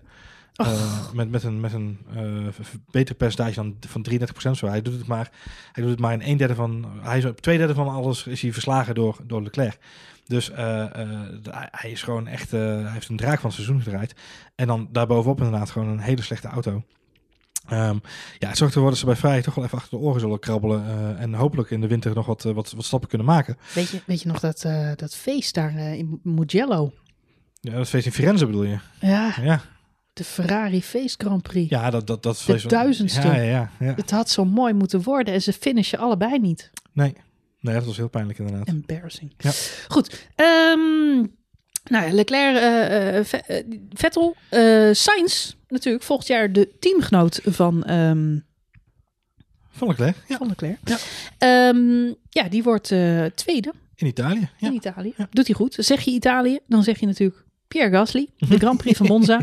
Uh, de mooiste overwinning van dit seizoen? Ja, als je het aan de fans en de liefhebbers vraagt, wel. En dan, ik ben het er ook wel in die zin mee eens. Jij bent het er niet mee eens, ik zie het aan je gezicht. Nou, nee, ik ben het er wel mee eens. Oh. Um, ik ben het er wel mee eens, maar ik vind het geen, ik vind het geen hard bevochten overwinning. Hij, hij ik valt, denk, nou, pff, het is een behoorlijk... Hij valt, hij valt, naar een aantal scenario's valt hij bij... Kijk, Monza, nee, moet je je voorstellen... Nee, ze blijven buiten. Dat nee. is een tactische beslissing, nee, maar je Johan. moet je realiseren. De reden waarom er een overwinning te halen valt... Mm-hmm. is omdat Mercedes een stomme fout maakt. Mm-hmm. Dus dat is één. Mm-hmm. Weet je, de Mercedes maakt een stomme fout. Mm-hmm. Dat moet gebeuren. Dan blijven ze inderdaad buiten. Strategisch maken ze een beslissing. Mm-hmm. Zwaar, dan kun je zeggen dat is goed gedaan. Maar daarna, weet je, Stroll verpest de herstart... En Sainz moet dan daarna nog een keer naar binnen ook inderdaad. Dus die heeft die pitstopprobleem. Maar die zit daarna op drie tiende finish die erachter. Mm-hmm. Dus het is, het is een stuivertje wisselen wie hem pakt. Dat bedoel ik meer te zeggen. Het had, het had alle drie mensen die op het podium stonden, ze hadden hem alle drie kunnen pakken. Dus het is een fantastische overwinning. Ik vond het vooral op dat moment een overwinning voor... Um, uh, de, de sport, ja, dat klinkt heel stom, voor, voor de sport. um, het was voor iedereen heel fijn om een podium te zien, want dit is dus het podium waar ik net aan verwees. Dit is het eerste podium wat we zien sinds twintig zestien waar geen Ferrari, Red Bull of een Mercedes-coureur op het podium staat. En in dat opzicht vind ik het de mooiste overwinning van dit jaar, omdat het uh, iets doorbrak waar we allemaal heel lang op zaten te wachten. Wanneer gebeurt het nou toch eens een keer dat dit doorbroken wordt? Dus dat, ja, dat, dat, daar ben ik het wel mee eens. Um, maar weet je, er zijn zoveel mooie races geweest en, en strakke overwinningen en, en spannende momenten geweest. Lewis Hamilton's overwinning in Engeland vind ik ook heel tof. Dat hij hem op drie wielen daar over de, over de baan weet te slepen. Dat is gewoon een, ook een hele mooie overwinning. Is het de mooiste van het seizoen? Nee, dat denk ik niet. Dus als je er eentje moet aanwijzen, dan zou het voor mij vanuit de emotie ook deze zijn. Maar of het vanuit de strategie en vanuit de sport de mooiste is... lastig. Gasly verdient hem wel terecht. Gasly verdient het vanuit ja, zijn... Voor mij blijft dat een mooie... Ja. ja, het blijft een mooie overwinning. Maar vooral door zijn demotie vorig jaar ja. van Red Bull naar um, uh, Alfa Tauri. En uh, dan toch op deze manier terugkomen. Je niet laten kennen. Je terug omhoog knokken. Vorig jaar natuurlijk ook nog een goede vriend verloren. Uh, ja, emotioneel verhaal. En dan zo terugkomen... Ja, daar kunnen een hoop mensen wat nou ja, voornamelijk in een periode waarin er ook veel werd gezegd van... gaat hij nou nog een keer terug naar Red Bull, ja of nee? Uh, er stonden natuurlijk allerlei deuren op kiertjes. Iedereen was toen ook al aan de stoelpoot van Alba Handzagen. Uh, nee, je moet dat niet doen. Maar hij wil natuurlijk zelf wel heel graag nog een keer laten zien dat hij het wel kan. Um, dus iedereen was al aan de stoelpoot van Alba Handzagen op dat moment. En dan, ja, weet je, op, op zo'n moment al gelijk laten zien dat je het kan... is gewoon, uh, gewoon hartstikke fijn. Hij blijft nu nog een jaar bij, uh, bij Alfa Tauri. Perez gaat naar Red Bull. Ja. Wat gebeurt er na dit seizoen? Ja, dat is moeilijk inschatten. Wordt Gasly een beetje, ja, toch ook in de, in de bijrijders, uh, in de passagiersstoel gehouden, zeg maar. Ja, voor het moment dat er, enerzijds kan, kan Perez natuurlijk uh, volgend jaar weer, weer klaar zijn. Mm-hmm, of mm-hmm. Hè, als Gasly nog zo'n topjaar heeft, uh, denken ze bij Red Bull wellicht, nou, die is er toch nu wel echt klaar voor. Laten we maar uh, upgraden. Aan de andere kant, Max Verstappen zou natuurlijk ook zomaar weg kunnen gaan. Zit Red Bull weer zonder ja, maar ik denk, coureurs? Ik denk niet dat... Uh... Ja, nee, dat klopt. Uh, kijk, in principe Max heeft een contract volgens mij tot en met twintig drieëntwintig. Dus die is in principe nog tot twee jaar vast. Um, ik denk dat um, als je om bent gegaan met Gasly, zoals ze nu bij Red Bull zijn omgegaan bij, met Gasly, dat dat niet meer goed gaat komen. Ik denk niet dat we die nog terug gaan zien bij Red Bull. Um, omdat ze hebben nu de deur zo hard dichtgegooid dit seizoen. Ze hebben zo duidelijk gemaakt, weet je, Albon kan het niet. Maar we gaan... buiten alle proporties om, gaan we op zoek naar iemand anders die we er toch graag bij willen hebben, die ouder is, die niet van onze eigen renstal komt, die et cetera, et cetera. Dus laten we zo duidelijk merken dat ze hem er niet bij willen hebben, dat ik me niet kan voorstellen dat ze gezegd hebben, nee, maar we houden jou stand-by voor als Max of Perez het niet goed doen, want dat hebben ze ook tegen Albon moeten zeggen. Dus ze kunnen niet, ze kunnen niet alle, iedereen zoet houden. Ik neem niet aan dat ze alle twee zo naïef zijn, zowel Albon als Gasly niet. En bij Albon is dan ook nog zo dat ze gezegd hebben... ja, als jij ergens anders wil gaan racen komen, zo mag dat ook wel hoor. Kijk maar even wat je kan doen. Dus ik denk, denk dat Red Bull heel duidelijk is in zijn communicatie... en heeft gezegd, joh, je, je gaat hier niet terugkomen. Uh, dus ik zie hem zeker niet terugkomen op de plek van Verstappen... als Verstappen zou vertrekken. Uh, dan staat Red Bull inderdaad voor een behoorlijke uitdaging. Maar goed, dan hebben ze een Tsunoda achter de hand om naast Perez te zetten. Want ik denk dat dat uh, hetgeen is waar ze nu... Uh, hun, hun pijlen oprichten. Uh, dus een nieuw talent uh, uh, met, een, met een hoge marketingwaarde. Dus daar zullen ze nu weer hun pijlen op gaan richten, ben ik bang. Ja, maar er zijn, ik denk dat we in twintig twintig ook hebben gezien... dat er maar een paar echte ruwe diamanten in deze sport rondlopen. Ja. Max Verstappen, Charles Leclerc, Russell, Norris? Nee, Sainz? Norris niet. Nee. Norris niet? Nee. Sainz, moi. Ik denk dat er, ik denk dat er vier elite coureurs zijn, misschien. Ik, ik, voor Leclerc, mij, voor Verstappen. Mij, voor mij zijn dat Hamilton. Russell. Hamilton, Verstappen. Uh, Leclerc, Ricciardo. Ricciardo? Ja. Mm. Ja, maar Ricciardo is, is uh, en dat heeft hij bij, bij Renault ook laten zien, is vanuit een andere league af en toe. Absoluut. Dus, ik heb hem uh, in mijn lijstje staan als beste coureurs van de uh, En Sainz zit daar tegenaan. En ik denk dat ze bij Ferrari daar nog wel een foutje mee hebben gemaakt, hoor. Door te zeggen van, we gaan Sainz naast Leclerc zetten. Want dat kan nog zoals vuurwerk opleveren volgend jaar. En niet op de positieve manier. Dus uh, nee, ik denk dat er een aantal coureurs zijn die, uh, die, die echt elite zijn. Uh, en, en ik denk dat uh, Gasly daar niet bij hoort. Ik denk dat Gasly een hele goede, uh, goede en een, een fantastische en, en uh, uh, fanatieke goede coureur is. Alleen, ik denk niet dat het wereldkampioenschap materiaal is. En Lando Norris uh, geldt een beetje hetzelfde voor. Dat hij, hij, hij is absoluut getalenteerd. Uh, maar of hij ooit in een team te, op een positie terechtkomt waarbij hij ook voor het wereldkampioenschap kan gaan strijden. Ja, dat vind ik lastig inschatten. Op dit moment heb ik dat gevoel niet bij hem. Ho, ho, hij zit in de McLaren Mercedes volgend jaar. Ja, naast Daniel Ricciardo, die ik zojuist opnoem als een van de elite coureurs. En dit jaar zat hij naast Carlos Sainz. Uh, is hij wel beter geëindigd hè, dan Carlos Sainz uiteindelijk? In het, in het onderlinge battle is het gewonnen. Ja, ja, dus, ja nipte inderdaad. Dat, ja. is, dat is wel waar. Maar moet je wel voorbij nemen dat Carlos Sainz dit jaar twee keer... Uh, Podium pakt. Nee, sorry, nee, één keer. Uh, uh, Carlos Sainz is uh, van de negen... heeft een, uh, even kijken, hij is negen keer in de top zes geëindigd, Carlos Sainz. Mm-hmm. Maar hij heeft ook twee keer... Uh, is hij, hij is één keer compleet niet gestart vanwege een motorprobleem. En hij is volgens mij twee keer uitgevallen met een motorprobleem. Dus uh, ja, dat onderlinge verschil had uh, veel... Uh, uh, volgens mij had Carlos Sainz een kwart van zijn punten meer kunnen hebben als hij alle races gewoon had kunnen uitrijden. Onderaan de streep. Crash natuurlijk ook bij Mugello. Ja. Dus uh, nee, daar, daar heb je absoluut gelijk. Ik denk dat in veel opzichten het uh, tweeduizend eenentwintig nu ook alweer een heel leuk jaar is. Door opnieuw een best wel grote stoelendans. Ja. Nou ja. Omdat we dan ook vergelijkingsmateriaal hebben. Dus alles waar we nu nog over zitten te theoretiseren... kunnen we dan eindelijk... Ja. Is Ricciardo beter dan Lando Norris? Ja. Hadden ze bij Ferrari Ricciardo moeten nemen... in plaats van Carlos Sainz? Nee, want ze, ze, ze denken bij Ferrari nog steeds... dat ze een, een, een, een soort Barrichello ernaast hebben gezet. Een steady coureur die voor de punten gaat zorgen. Maar dat is niet zo. Maar dat is niet zo, want zo is Carlos Sainz niet. Dus de familie Sainz ook niet. Dus dat gaat niet gebeuren. En, en ja, weet je, Carlos Sainz heeft dit jaar laten zien... dat hij tot veel meer in staat is dan dat. Dus, dus dat gaat niet gebeuren. Ricciardo, ja, ik hoop voor Norris dat hij, dat hij gewoon mee kan met Ricciardo... en dat ze, dat ze elkaar, aan elkaar kunnen optrekken. Maar het kan ook heel pijnlijk zijn, want... Uh, Ricciardo heeft zijn vertrek bij Red Bull. Kijk, bij Red Bull in zijn eerste jaar, uh, of zijn tweede jaar, uh, verpletterde hij Vettel op een gegeven moment. De, hij legde de terug gewoon bij Vettel neer. Vervolgens bij Verstappen, uh, hetzelfde verhaal. Uh, Fiat was natuurlijk niet eens een vraag. Uh, uh, Verstappen, hetzelfde verhaal. Hij is vertrokken naar uh, Renault. Hulkenberg, wat ook in pannenkoek is, werd naar huis gestuurd. Nou, uh, nipt. Mwah. Nipt. Mwah. Is te vergelijken met Sainz en Norris. Nou, zo, zo close was het niet, kan ik je vertellen. Uh, maar goed, What? dat zouden we kunnen nazoeken in zeven de... en negen in het kampioenschap uit mijn hoofd. Maar goed, ga verder. Ja, maar het onderlinge verschil in het teambattle was wel zo hoog. Kijk, dat ze in de race bij elkaar... Viel ook mee. He? Hebben we vorig jaar in de nabeschouwing nog over nou, gehad. Ja, goed. Um, en onze grote vriend uh, Ocon dit jaar... Ja.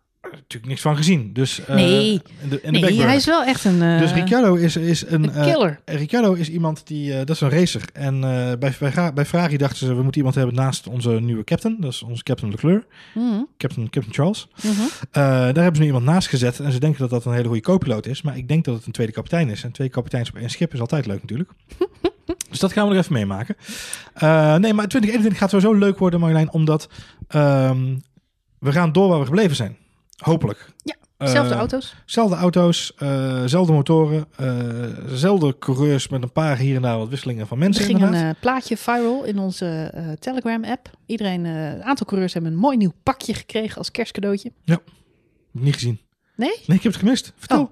Nou ja, het is een heel leuk grappig oh. tekeningetje van... coureurs die oh, onder de kerstboom een pakje juist, uitpakken. En Vettel die krijgt een groen ja, jasje. Die, oh, die heb ik wel gezien, excuus. Ja. Sainz krijgt een uh, rood jasje. Ja, en iedereen krijgt een nieuw iedereen jasje. Iedereen krijgt een nieuw jasje. Dat is het Ricciardo sorry. krijgt een oranje jasje. Was, was dat even in de wacht, sorry. Ik had hem even gemist. Nee, klopt. Perez um, krijgt een blauw jasje. Nee, dus dat, dat, dat wordt leuk. Uh, maar voornamelijk waar ik heel benieuwd naar ben is uh, McLaren Mercedes inderdaad. Hoe gaat dat zich ontwikkelen? En, uh, en het verschil tussen met, met Mercedes hey, en En het duurt nog tot de zomer tot we allemaal gevaccineerd zijn. Dus wie weet heb je toch ook weer met zieken te maken. Nou, dan krijgen we gewoon weer de George Russell corona-hussel. Ja, je weet niet. Hè? Misschien hebben ze bij de Formule één wel gewoon geregeld... als ze uh, in Engeland met z'n allen bij elkaar kunnen komen in een hangar. En dan staat met een vrieskist dat vaccin hebben, dat iedereen in één keer gevaccineerd wordt. Dat vraag ik me af. Dat denk ik niet. Dat denk ik niet. Ze hebben nee. er wel vaart in in Engeland. Dus wat ja. dat betreft... Uh, je weet het maar nooit. Je weet het nooit. Goed. Um, ja, nee, we waren bezig met, uh, met de mooie podia. We hebben ze bijna allemaal gehad. Uh, de enige die ik nog even wilde noemen was Daniel Ricciardo. Je had het dan net al over. Pak twee podia. Ja. Dat was natuurlijk zijn bucketlist bij Renault. Maakt daarmee al die miljoenen waar we het al een paar jaar over hebben. Uh, toch wel waar. Ja. Ja, hij had natuurlijk ook achterover kunnen gaan leunen. Uh, hij heeft natuurlijk ruim voor het seizoen al... Nee, uh... dat zit niet in uh, Ricciardo. Nee, misschien... Ik, wat dat betreft ben ik wel uh, vorig jaar een beetje negatief af en toe over hem geweest. Uh, als een geld... Uh... graaier, een golddigger. Ja. Maar um, ja, dit jaar heeft hij wel het, het team uit het slop getrokken, vind ik. Nou ja, hij heeft het team zeker nog vooruit geholpen. En ja. uh, hij is niet achterover gaan leunen en gezegd... jongens, we rijden nog even zeventien races met elkaar. Nee, hetzelfde kan trouwens gezegd worden over Carlos Sainz... Hè, die ook uh, ja. bij McLaren gewoon heel goed werk heeft geleverd. Klopt, ja, tot de laatste dag toe zelfs, ja. Ja, Vettel bij Ferrari, dat was gewoon geen match meer. Nee. Eigenlijk vanaf de eerste race van het seizoen al niet. Nee, maar dat ging ook al gewoon mis in de communicatie. Kijk, dat, dat, dat geeft ook... Dat geeft zo duidelijk weer dat hoe ja, blijft... dat, ja, sorry, maar je zegt nu communicatie. Maar vorig seizoen hadden we het erover hoeveel Vettel over de boordradio communiceert met zijn team. Dat was dit jaar letterlijk ook helemaal weg. Nee, maar dat is ook precies de reden. Dat, de, de, de reden omdat het weg was, ligt al voor het seizoen. En dat heeft ja, te maken natuurlijk. met de communicatie. Dit, wat, wat de situatie is, Vettel, Ricciardo en Sainz heel goed duidelijk maken... is hoe verschrikkelijk belangrijk het is dat je als bedrijf, Formule één bedrijf... als organisatie goed, or, goed functioneert. En...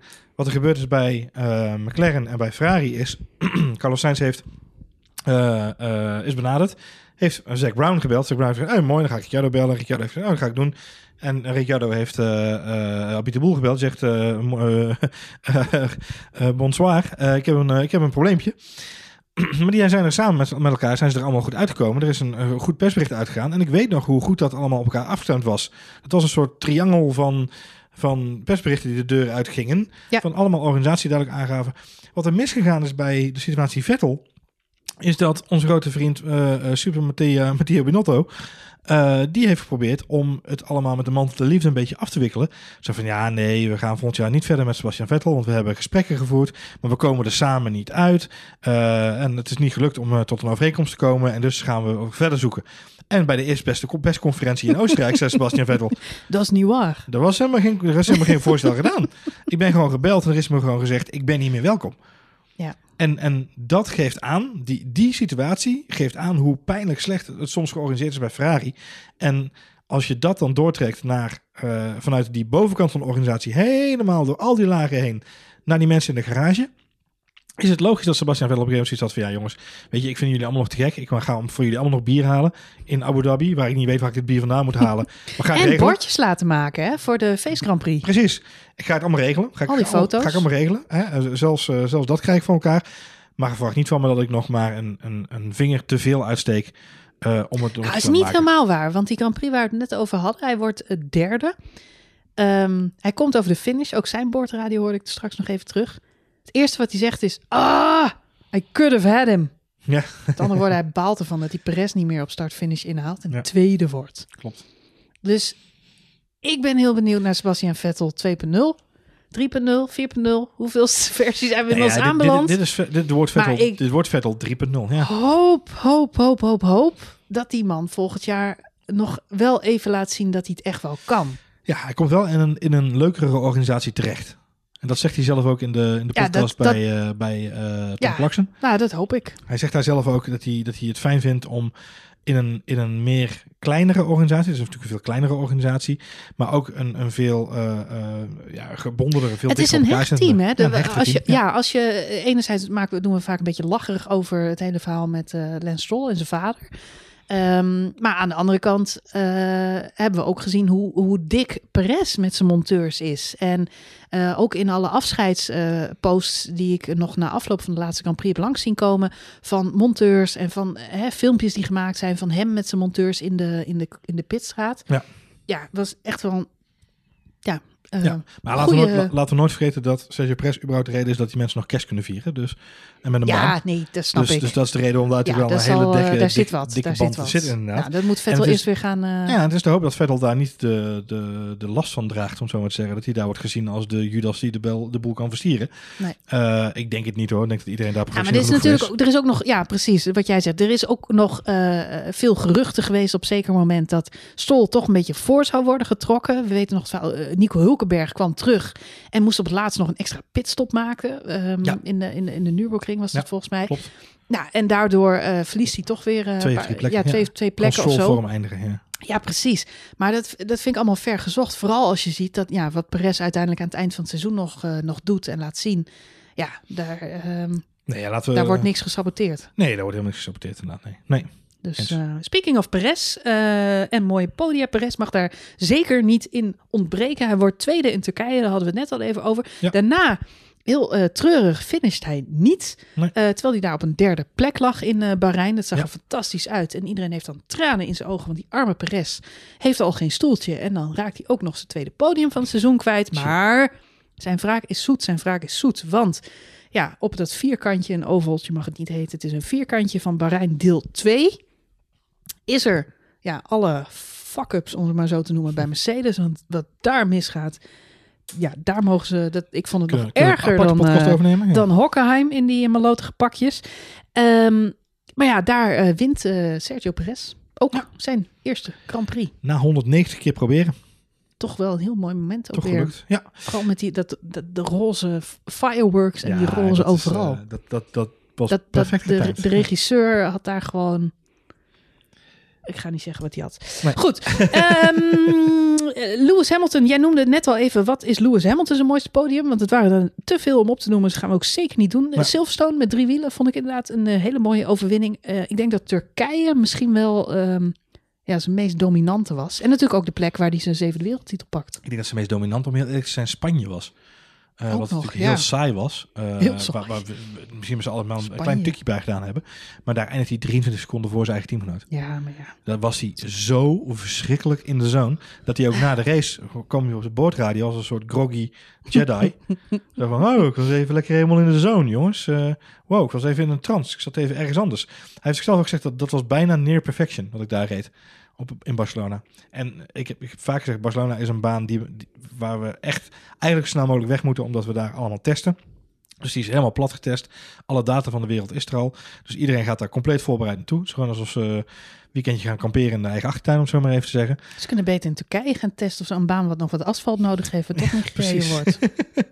Nou ja, maar goed. Bahrein werd genoemd hè, heel lang dit seizoen om te gaan testen. Uh, maar dat wordt allemaal te duur en te lastig. Rubber, geen asfalt. En, uh, uh, uh, dus dat gaat niet gebeuren. Dus we gaan weer naar Barcelona dit jaar. Maar Hamilton was dit jaar op Barcelona was hij wel zo verschrikkelijk goed. Het was geen spannende race. Het was niet leuk. Om, uh, hij gaat niet de boek in als de meest spannende race aller tijden. Maar hoe hij daar reed en met drieëntwintig seconden voorsprong op je eigen teamgenoot eindigen. Dat is alleen Max Verstappen gelukt dit seizoen. Dus ja. ja. Ik denk dat hij nog steeds een beetje baalt dat hij de tweede Silverstone niet heeft gewonnen. Ja, de Jubilee Grand Prix. Een smet, een ja. smet op ja. zijn cv'tje. Uh, wie daar wel won, dat was Max Verstappen. Ja. Ik twijfel. Wat is Max zijn mooiste overwinning? Silverstone of Abu Dhabi? Voor mij Abu Dhabi. Ja? Ja. Waarom? Omdat er ook een poll bij hoorde. Omdat het een, een complete race is. Waar hij uh, alles, uh, alles pakte. Kon laten zien. Ja, en het grappige is, ik hoorde toevallig ergens deze week nog dat uh, ze bij Red Bull nog steeds niet achterhaald hebben waarom het nou zo was dat ze zo verschrikkelijk dicht bij Mercedes zaten ineens. Ja, Mercedes heeft na afloop gezegd dat ze niet voluit reden. Ja. Dat was ik van de week weer ergens. Nou ja, komen zozeer, ze dan twee weken later mee. Niet zozeer wel? Voluit gereden, maar ze hebben de motor iets teruggedraaid vanwege het ja. probleem. Ja. ja, maar goed. Maar dat was, niet, dat was niet voldoende voor het verschil wat Max Verstappen had gereden. Hebben ze gelijk ook erachteraan gezegd. Dus dat is belangrijk. Ja, ze, ja. Hebben goed, ze, hebben het goed, ze hebben het goed verpakt. En in Silverstone namen ze geen risico met de banden. Exact. Ze hebben altijd en een Hamilton had net corona gehad. Precies. Dus het is wel altijd wat, hè? Ze hebben altijd een verhaal. Nee, los van het verhaal is het wel grappig dat ze bij Red Bull dus eigenlijk geen idee hadden waarom ze ineens Geef zo eens. snel waren. Want de vrije trainingen was, zag het er voor Max helemaal niet zo goed uit in Abu Dhabi. Uh, en het grappige was dat hij dus inderdaad die kwalificatie reed die ineens uh, uit de hooghoed. Boom, pole position. Die pole position was lekker, man. Ja. Misschien was dat wel mijn hoogtepunt. Nou ja, en het mooie was pole position op een, op een, op een Mercedes-dominante baan in ideale omstandigheden. Kijk, dat Lance Stroll eerder dat jaar een pole pakt in de regen is uh, uh, balen. Dat de enige andere pole position-eigenaar dit jaar Lance Stroll heet. Naast Max Verstappen is heel jammer. Um, maar tegelijkertijd, dat is ook wel weer te, te gelijken. Bottas? Jawel, Bottas. Maar naast, bedoel, van niet Mercedes-eigenaar. Mm, nou, uh, Mercedes. ja. ja, ja. Um, maar weet je, dat is in de regen en, en dat is een, een andere omstandigheden. Maar in, in de perfecte omstandigheden, zonnig, uh, of zononder in dit geval, uh, uh, zonsondergang, uh, echte racebaan, Mercedes-dominant baantje. En dan die pole daar pakken, dat is echt lekker. Dat is gewoon echt een hele goede om te pakken. En dan vervolgens de race van start tot finish gewoon domineren. Ja, dat is eigenlijk zoals je Max het liefst zou willen zien uh, elke week. Zo willen we het zien. Ja. Uh, Max's seizoen was uh, beter dan dat uh, van vorig seizoen. Met name als je kijkt naar podia. Uh, ja, vorig jaar was het toch wel een beetje een luxe als we Max op een podiumplek zouden z- zagen staan. Mm-hmm. Had natuurlijk ook te maken vorig seizoen uh, met die Ferraris. Die waren uh, zeker rond de zomer ineens verschrikkelijk snel. We weten achteraf allemaal waar dat door kwam. Er zat iets illegaals in de toevoer van de benzine. Dat is er uitgesloopt. En dit jaar waren ze nergens uh, te vinden. Dus uh, ja, was Max een reguliere gast op het podium. Ja. Drie derde plekken, zes tweede plekken. Echt heel veel. Meer tweede plekken dan, uh, dan derde plekken. Ja. En uh, twee overwinningen. Wat jij al zei, hij heeft elke race die hij gefinished is, op een podium gestaan, op één race na, dat was Turkije. Ja, ja, dat is insane. Volgens, bizar, mij, volgens mij is het bij Lewis Hamilton zo dat hij, het, uh, als je kijkt naar vergelijken, Lewis Hamilton wordt wereldkampioen. En dat komt omdat hij van de zeventien races er elf wint. Uh, en volgens mij heeft hij twee, één race gemist. En dan nog uh, twee races dat hij buiten de, uh, of één race maar dat hij buiten de top drie geëindigd is. Uh, en voor de rest is hij altijd natuurlijk een van die, van die drie geweest. Uh, dus dat is ontzettend consistent van, van beide heren. Maar het zijn ook de enige twee die zo consistent zijn. Dus het is echt, echt bizar om, uh, om te zien dat iemand zo, zo consistent kan rijden een heel jaar lang. Ja. We sluiten deze podcast af zoals we eigenlijk het hele seizoen elke uh, Grand Prix hebben afgesloten. Um, we gaan niet alle coureurs bespreken, maar we hebben een top vijf gemaakt, Johan. Um, de beste coureurs van dit seizoen. En de top en de flop. De top en de flop. De, ja, de meest tegenvallende. Uh, en dat is natuurlijk ook gebaseerd op uh, ja, al onze ratings die we het hele seizoen hebben uh, gegeven. Ja. Alhoewel dit ook wel een beetje waarschijnlijk met elkaar overeenkomt. En ook met dat gevoel van de, van de luisteraar. Maar goed, laten we beginnen met de floppers. De floppers. Mag ik beginnen met mijn ja, begin, nummer vijf? Nummer vijf. Nummer vijf bij mij in de topflop. De topfloppers uh, nummer vijf is uh, Lance Stroll. Lance Stroll? Lance Stroll, opvallend. Uh, had een, een, een best goed middenstuk van het seizoen. Mm-hmm, mm-hmm. Uh, uh, ook zelfs op het begin al wel uh, was hij wel redelijk consistent erbij. Maar ja, hij is toch te... te uh, flegmatiek hadden we vandaag al even over. Een beetje ups en downs en een be- beetje wispelturig. Ik denk onderaan de streep dat als hij wat meer effort erin zou stoppen of wat meer niveau zou vinden voor zichzelf waar hij common ground heeft, dat hij dan veel meer eruit zou kunnen halen. Uh, ik denk dat Perez laat zien met twee races missen hoeveel er wel in die auto zit. En uh, zijn, zijn teamgenoot eindigt um, uiteindelijk in het W K op de negende plek, als ik me niet vergis, mm-hmm. Stroll. Mm-hmm. Um, uh, en Perez eindigt vierde. En, en dat is een wereld van verschil. Dus ik denk ja. dat het heel goed is om, uh, uh, ja, als je begint bij flop, flop is een groot woord, maar ik, Stroll had ik gewoon meer. Ja, nee, vlak. Ik begrijp je helemaal. Hij stond hij bij mij eigenlijk in de derde snelste auto. Ja, nee, ik ben, ik ben het helemaal met je eens. Hij stond bij mij ook eigenlijk op plek zes zeven. Hij ja. heeft de top vijf net niet gehaald, maar ik snap helemaal wat je bedoelt. Uh, goed begonnen, uiteindelijk niet waargemaakt. Kijk, veel van de coureurs die we terugvinden in dit lijstje, dat zijn natuurlijk ook de coureurs die het echt een stuk slechter hebben gedaan dan hun teamgenoot. Mm-hmm. En dat is pijnlijk. Ja. Uh, zo staat bij mij op nummer vijf uh, Vettel. Ja. Je had echt een flopjaar. Ja, nou ja, waar we het net al even over hadden. Ik denk Vettel, uh, hij staat bij mij overigens op, op plek drie, Vettel. Zo. Um, Uh, dus uh, Vettel is mij op P drie terechtgekomen. Uh, bij jou op, op P vijf. Um, ja, dat komt bo- omdat ik gewoon een, een warm gaat, hart heb voor die arme man. Gaat hij de bordjes omwisselen? Ja, ja gaat hij de bordjes uh, omwisselen? Nee, kijk, Vettel, ah, ik hoop dat hij terugkomt. Ja, maar Vettel heeft gewoon... Kijk, uh, maar het was echt slecht, jongens. Eigenlijk had hij misschien wel moeten stoppen met Formule één. Nee, maar het, het, oh. het probleem is gewoon die auto bij Ferrari ligt hem niet. En dat weet iedereen. Hij heeft een bepaald soort auto nodig. En dat is misschien wel het grote verschil tussen Vettel en bijvoorbeeld Alonso of een Hamilton. Mm-hmm. De coureurs die ook met Alonso komt ook weer terug, hè, verder. Die ook met wispelturige auto's hebben moeten werken. Um, Soms schrik ik 's nachts wakker en dan denk ik, Alonso komt terug, ga verder. Nou, dat zijn geen andere reden om wakker te schrikken, denk ik dan nooit. Uh, en waar komt hij dan terug? In je droom? Niet in mijn droom. In de Albert Heijn? Oh god. Alonso komt terug. Waar? Op tv. Um, goed. Uh, Vettel heeft de, de trades van de auto liggen Vettel gewoon niet. Nee. En, en waar Alonso dat met, een, met, met Renault op een gegeven moment wel vond, hij ging op een hele rare manier rijden bij Renault om maar te zorgen dat hij toch het maximale uit kon halen van die auto. Dat deed Alonso. En, en uh, Hamilton heeft hetzelfde ook gedaan in zijn tijd bij McLaren, dat hij wel eens inderdaad de meest maffe uh, uh, trucjes uit ging halen om te zorgen dat hij toch het maximale uit ging halen. En dat kan Vettel gewoon op de een of andere mogelijke manier niet. Uh, nou, tel daarbij op dat zijn motivatie waarschijnlijk uh, net onder de drempel van de deur lag. Ja, weet je, dat, dat helpt gewoon niet. Dus uh, nee, de trechter die bij jou op vijf staat, mij op drie. Ja, ja hij hoort wel in dit, uh, in dit rijtje. En dat weet hij zelf waarschijnlijk ook. Dus uh, vindt hij niet erg. Sorry, Seb. Uh, nummertje vier. Ik uh, kies voor Ocon. Ja, bij mij ook. Oh, vier. Kijk, zijn we het daar tenminste over eens. Ja, uh, ja naar huis gereden door, uh, door Ricciardo. Ja, ja Toch, uh, vernietigd uh, noemen ze dat een uh, demolished. Ja, alhoewel die wel een destroyed. Podiumpje pakt. Hè? Hadden we hem nog genoemd bij de podium, maar hij pakt wel nee, een podium. Ja, hij we hadden hem niet eens ja, genoemd. Hij ging mee, oh. hij sneakte mee. Ja. Hij heeft wel een podium gepakt. Hij heeft zeker een podium gepakt. En uh, uh, mooi ook voor de jongen. En het geeft ook wel aan dat het geen pannenkoek is. Hij kan hartstikke goed rijden. Uh, weet je, het is... Maar nog niet goed genoeg. Nee, uh, um, kijk, in zijn tijd bij Force India, samen met Perez, uh, had hij ook een hele hoop strijd. Uh, en dat had te maken met het feit dat iedereen zei van ja, maar Ocon is ook gewoon een hele goede racer. En ik denk ook wel dat het zo is, want in zijn, in zijn juniorenjaren heeft hij laten zien dat, het, dat hij gewoon heel goed kan, kan racen. En dat hij heel goed uh, uh, de strijd aan kan gaan met, met de top als het nodig is. Alleen, je moet wel het materiaal ook hebben om dat te kunnen doen. Wat je ziet aan Ocon dit jaar is dat hij te wispelturig is in zijn prestaties.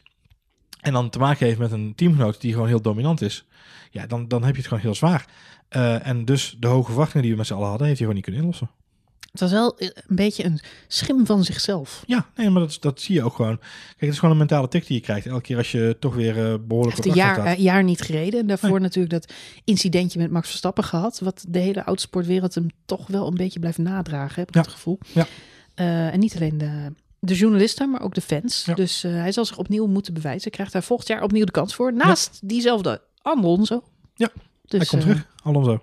Niet te verwarren met Albonzo. Albonzo. Nee. Die bij mij op plek nummer twee staat. Maar voordat we daar aan toe zijn, ga ik eerst naar nummer drie. Ja. Bij jou is het Vettel. Die ja. wist wel. Die hebben we, hebben we het al over gehad. Ik heb uh, Fiat ook in mijn uh, rijtje staan. Oh.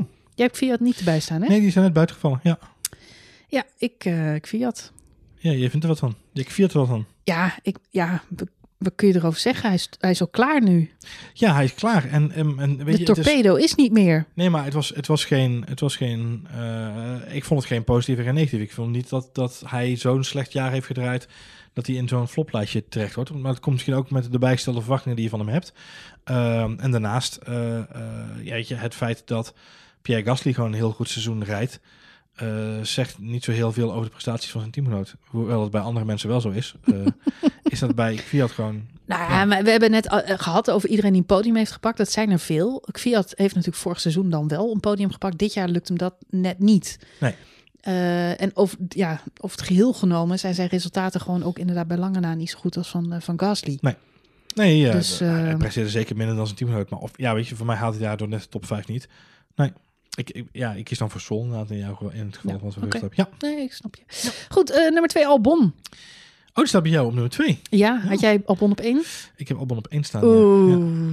Albon is voor mij de flop van het jaar. Oh, ja. Hij heeft twee podiums gepakt. Heeft hij ook hartstikke goed gedaan. En, en is eigenlijk een beloning voor zijn hartstikke goede start in de sport. Uh, in twintig negentien startte hij supergoed bij Toro Rosso.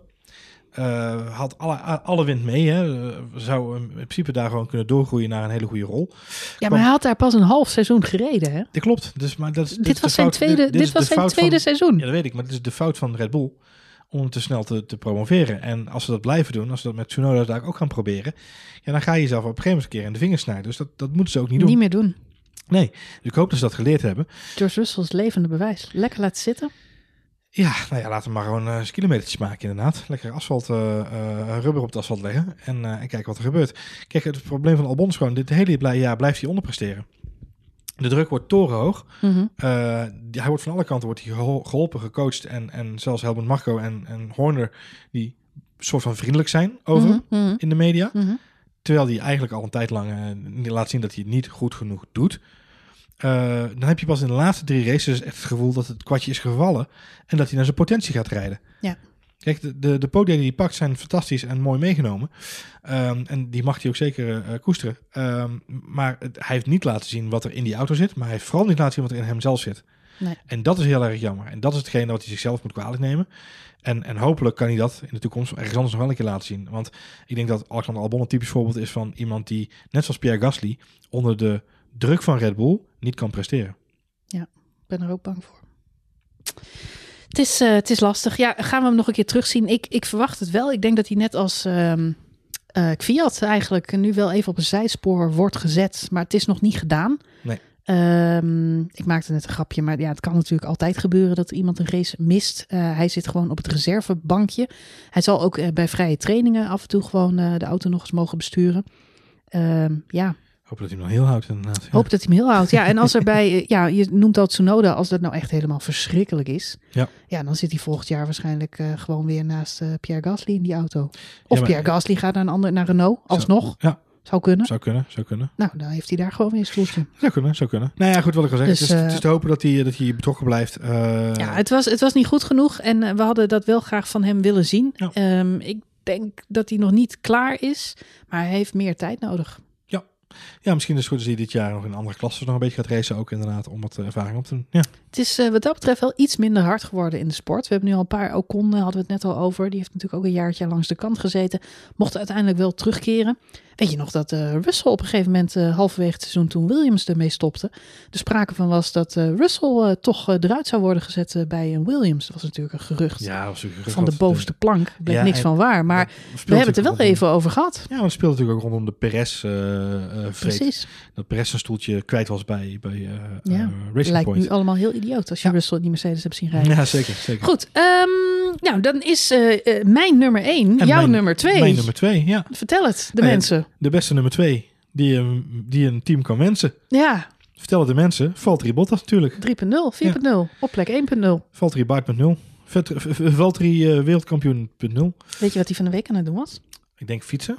Nee, sneeuwpop maken. Sneeuwpop maken. Sneeuwpop maken. Ze zitten gezellig ergens in Lapland met z'n tweeën. Op een fiets? Ja, zij zit op de fiets. Okay, niet in de goed. Sneeuw. Ze heeft zo'n Zwift. Zo'n fiets. Zo'n Zwift. Zwift. Ze zit de hele dag te fietsen. Zo. En dan... Valtteri niet. Die zit niet op de Zwift. Nee, die heeft een Zwiffer. Valtteri. Die is thuis al schoonmaken. I want to break free. Mm-hmm. I'm Valtteri. Valtteri. Ja.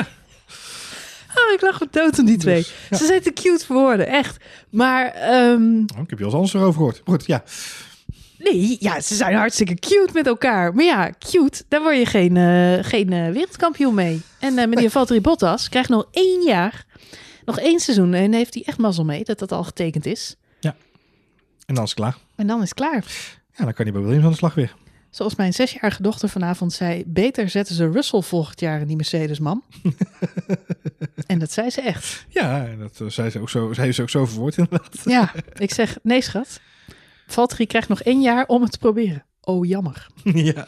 Maar haar exacte woorden. Ja. En ik denk dat we daarmee... Uh, Ja, de mening van merendeel van onze luisteraars dekken. Hard, hè, die wereld van de zes jaar. Hard, hard. Harde ja, wereld, nee, maar ja, als je het op zes jaar al begrijpt, joh. Ik, ik heb wel vandaag een inzichtje voor mezelf opgedaan. Ik zat hier lang over na te denken, ja. uh, omdat ik deze flop uh, vijf aan het opschrijven was.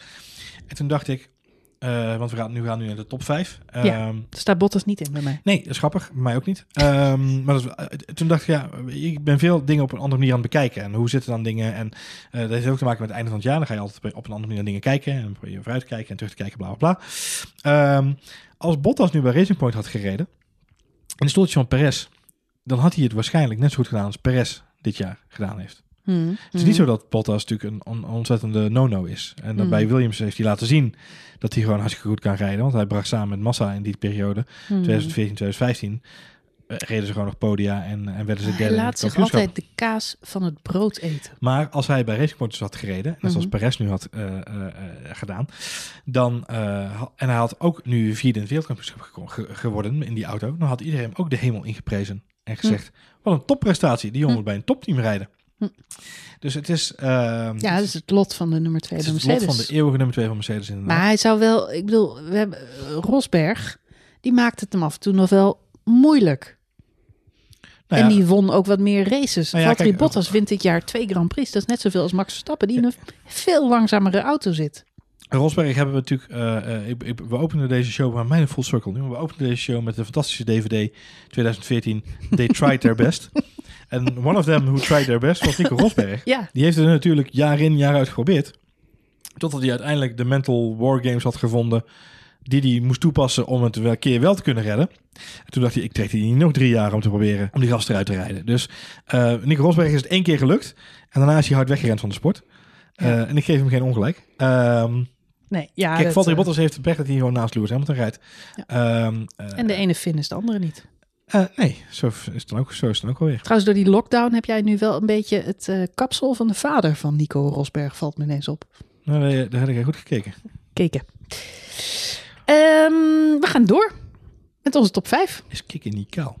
De Keke is niet... Keke had heel lang bruin haar, zoals jij nu ook hebt. En een snor. Het enige wat jij, wat jij bij jou ontbreekt is een snor. Ja, als ik daar lang genoeg laat groeien, kan ik die snor er wel voor langs. Nee? Het eigenlijk even een foto in de Telegram. Mensen vragen zich nu af of je echt op Keke Rosberg lijkt. Goed. Um, Alleen door jouw ogen bekeken. Ja, de uh, top vijf. Top vijf, Marjolein. Top vijf. Top vijf. Ja, de top vijf. Vond ik lastig. Uh, nou, ja. vooral de... Ja, nou, de nummer één, twee, drie, de, de, het was nog makkelijk. Maar het is wel... Onderin is het dringen geblazen. Mm-hmm, mm-hmm. En uh, wellicht verschillen we daar ook wel een klein beetje van uh, mening. Nou... Uh, ik heb namelijk uh, Carlos Sainz uiteindelijk maar op plek vijf gezet. Carlos Sainz op plek vijf. Ja. Dat ben ik met je eens. Oh ja? Ja, staat mij ook op plek vijf. Oh, nou dan zijn we het daar uh, over eens. Ik vond dat hij een uh, sterk seizoen had. Ja. Ik heb uh, lang getwijfeld over uh, Norris, die ook uh, erg goed is. En ik ja. heb ook lang getwijfeld over Charles Leclerc, ja. die bij mij net buiten de top vijf is gevallen. Ja, die stond daar bij mij net onder inderdaad, ja. Oh, ja. Ik dacht dat hij bij jou... Uh, jij was zo lyrisch over Charles Leclerc. Ja, Uh, en het feit dat hij alles uit zijn materiaal had gehaald. Jawel, vandaag. Maar omdat we er een top vijf van gemaakt hebben. Oh, valt hij er toch uit?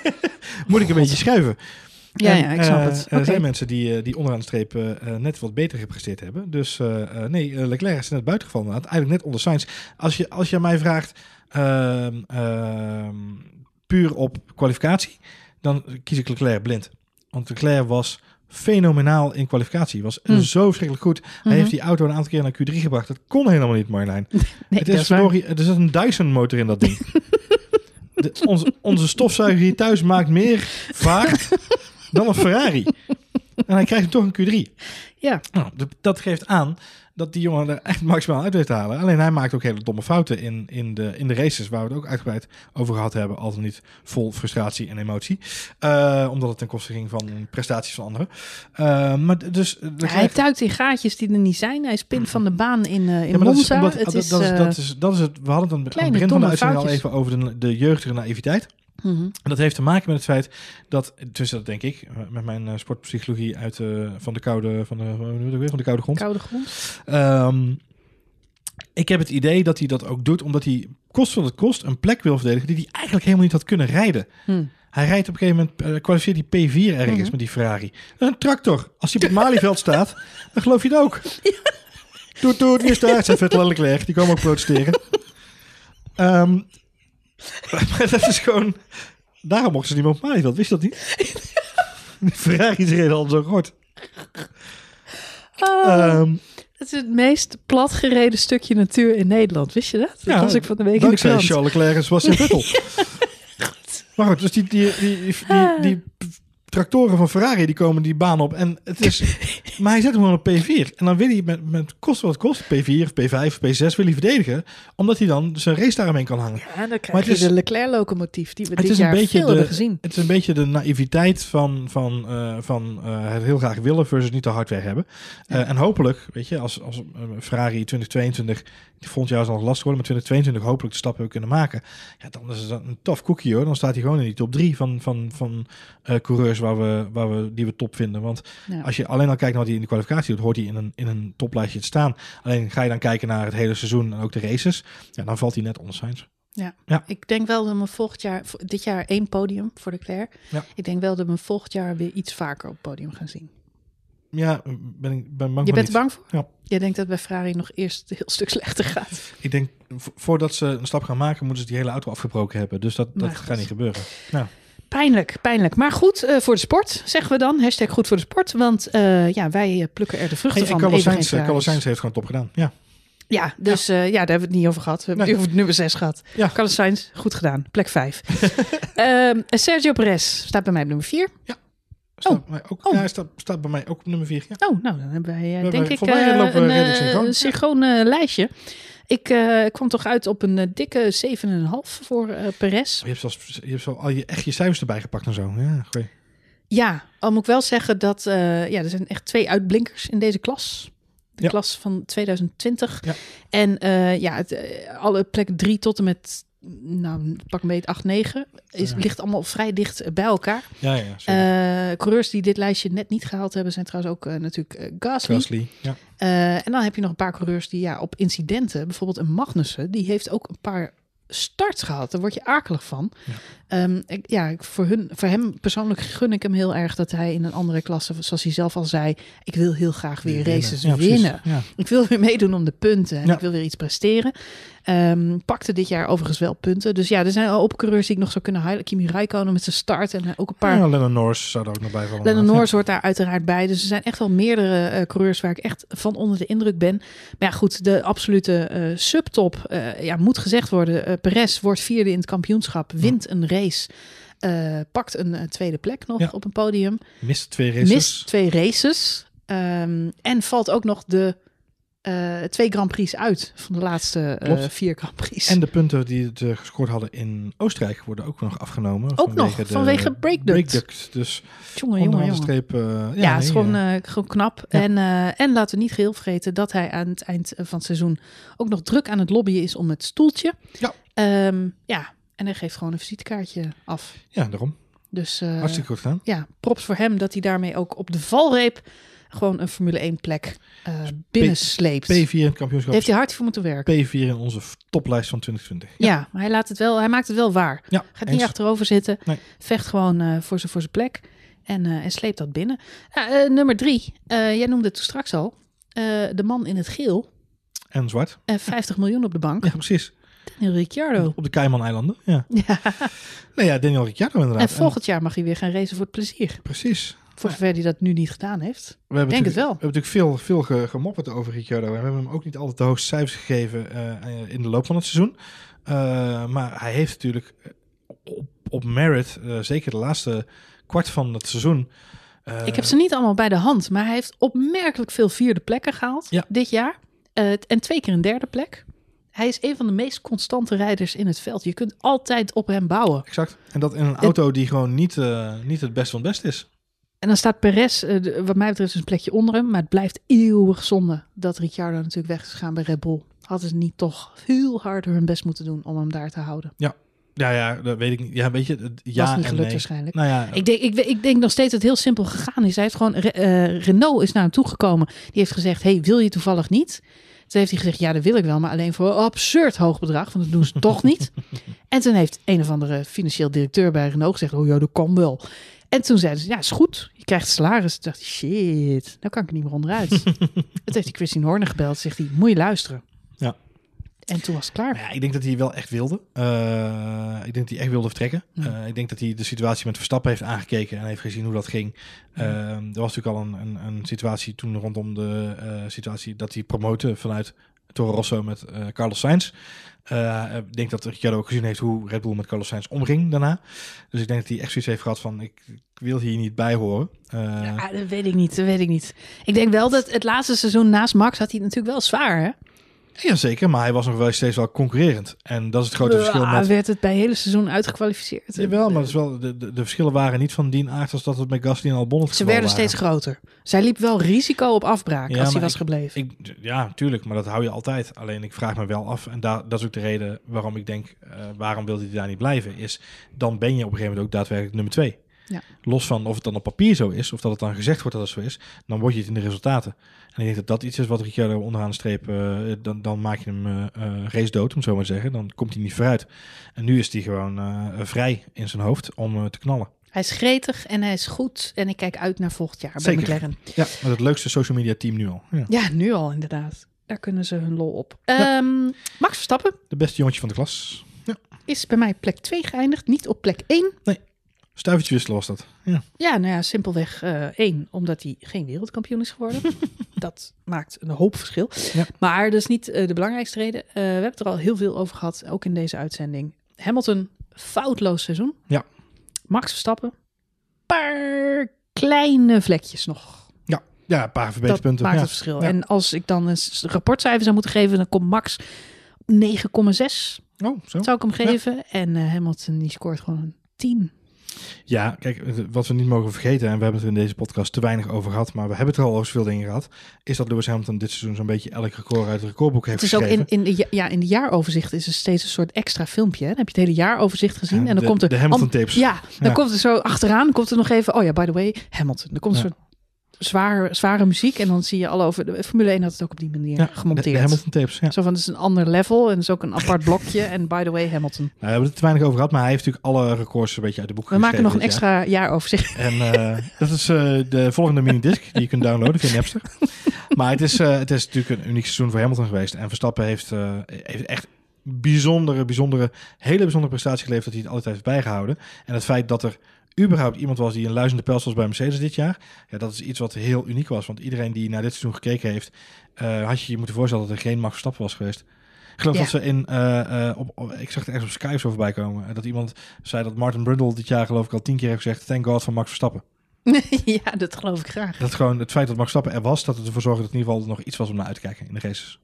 Ja, het maakt het absoluut een, een stuk spannender. Ja. En het feit dat de Ferraris natuurlijk niet meededen. Nee, ja, dat is een beetje het verhaal. Uh, en dat, uh, volgens mij... Als er dan een keer pech is bij Mercedes of Red Bull... Ja. Ja, dan profiteert de rest. En het middenveld zit er natuurlijk wel erg dicht op. Uh, er zijn ook echt een paar uh, teams die echt uh, flink erop vooruit zijn gegaan qua snelheid. Er zijn ook ja. een paar teams die echt dramatisch erop achter. Uh, Alfa Romeo bijvoorbeeld. Uh, maar ja, Red Bull, uh, dit jaar toch een beetje stilgestaan. Het enige lichtpuntje is dat ze aan het eind van het seizoen toch wel heel dicht bij die Mercedes zijn. Ja, ze kwamen toch aan het eind een heel stuk dichterbij, gelukkig weer inderdaad. En waar we het al eerder over hadden, sinds tweeduizend veertien, tweeduizend vijftien... is het eigenlijk altijd zo geweest dat je een vaste top zes had met Ferrari, ja. Red Bull en Mercedes. De zes coureurs daarvan maakten een beetje de dienst uit in de top zes. Nu zie je dat Ferrari daar wegvalt. Je ziet dat bij Red Bull er één iemand die ja. achterblijft, waardoor er eigenlijk veel meer kapers op de kust zijn. Op het moment dat, het, dat er dingen gebeuren, ja, ja. dan gebeuren er spannendere dingen. Dus het was een heel... bijzonder, en hadden we bizar al gezegd. Bizar seizoen. uh, bizar. Ik ben wel opgelucht dat we richting de oliebollen kunnen... en dat we het even achter ons kunnen laten. Want er is een hoop om nog even over na te denken. En dan voorwaarts. Het waren maar zeventien races. Het waren maar zeventien races, ja. Het had er ook tweeëntwintig kunnen zijn, inderdaad. En dat wel iedereen uh, nu zegt... we hebben natuurlijk een extra jaar met dezelfde auto's. Ja. Uh, en toch was dit seizoen al heel bijzonder. Jij zei net al, eigenlijk verwacht je een soort verlenging... van het seizoen wat we net gehad hebben. Ja. Als dat zo is, dan wordt tweeduizend eenentwintig opnieuw een heel gaaf Formule één seizoen. Ja, ja dat, dat met zeg, tweeëntwintig races. Dat zeggen we altijd. Dat is onze kracht als fans, dat we dat altijd blijven zeggen. En laten we het hopen. Ik ga er wel van uit. Uh, de auto's zijn hetzelfde. De Ferraris zijn nog net, net zo slecht. Kimi Räikkönen is er nog steeds bij. Ja. Rusland staat nog steeds op de kaart. Op de agenda. Uh, China staat er weer tussen. Valtteri Bottas heeft nog steeds een sauna. Valtteri Bottas heeft nog steeds een baard. Dus uh, nee, ja, de, de snor. Er zijn nog steeds wel een heleboel dingen die natuurlijk uh, die dit seizoen weg zijn gevallen, die Vonsu weer terugkomen. Hè? Dus dat is natuurlijk het enige nadeel dat ik voor Vonsu dan wel jammer vind. Dus ik hoop dat we de, de volledige tweeëntwintig races kunnen maken. Dat zou trek zijn. Aan de andere kant heeft iedereen bij de F I A en bij de F O M en bij de Formule één al gezegd, het COVID is niet weg. Dus we gaan er heus gewoon iets van meekrijgen. Zijn de allereerste races zonder publiek? Is dat al uh, bekend? Dat is nog of? helemaal niet duidelijk. Nee, dat nog helemaal niet. Wordt, uh, nee, nee, de eerste races zijn uh, Australië, Bahrein volgens mij weer. Uh, dus de klassieke opening. Uh, Australië, Bahrein en dan... Ik ben het even kwijt. Mm. Maar in ieder geval, de, de, de eerste twee races zijn weer die kant op. Uh, ja, weet je, dan, wie dan leeft, wie dan ziet. Dat is dan volgens mij het idee weer. Laten we hopen dat ze dit jaar beter aanpakken dan vorig jaar. Dat er niet weer al mensen voor de hekken staan om naar binnen te gaan. Dat is dan nee, dat lijkt, als je die beelden nu terugziet, dan schrik je je dood. Dat ja. Al die mensen die bij elkaar gewoon lekker... Uh... Nou, waar ik vooral van schok was, uh, ik had nog helemaal niet meer gerealiseerd, maar de beelden, de foto's van de journalisten die daar ook waren, die in die persconferenties geroepen werden, om dan...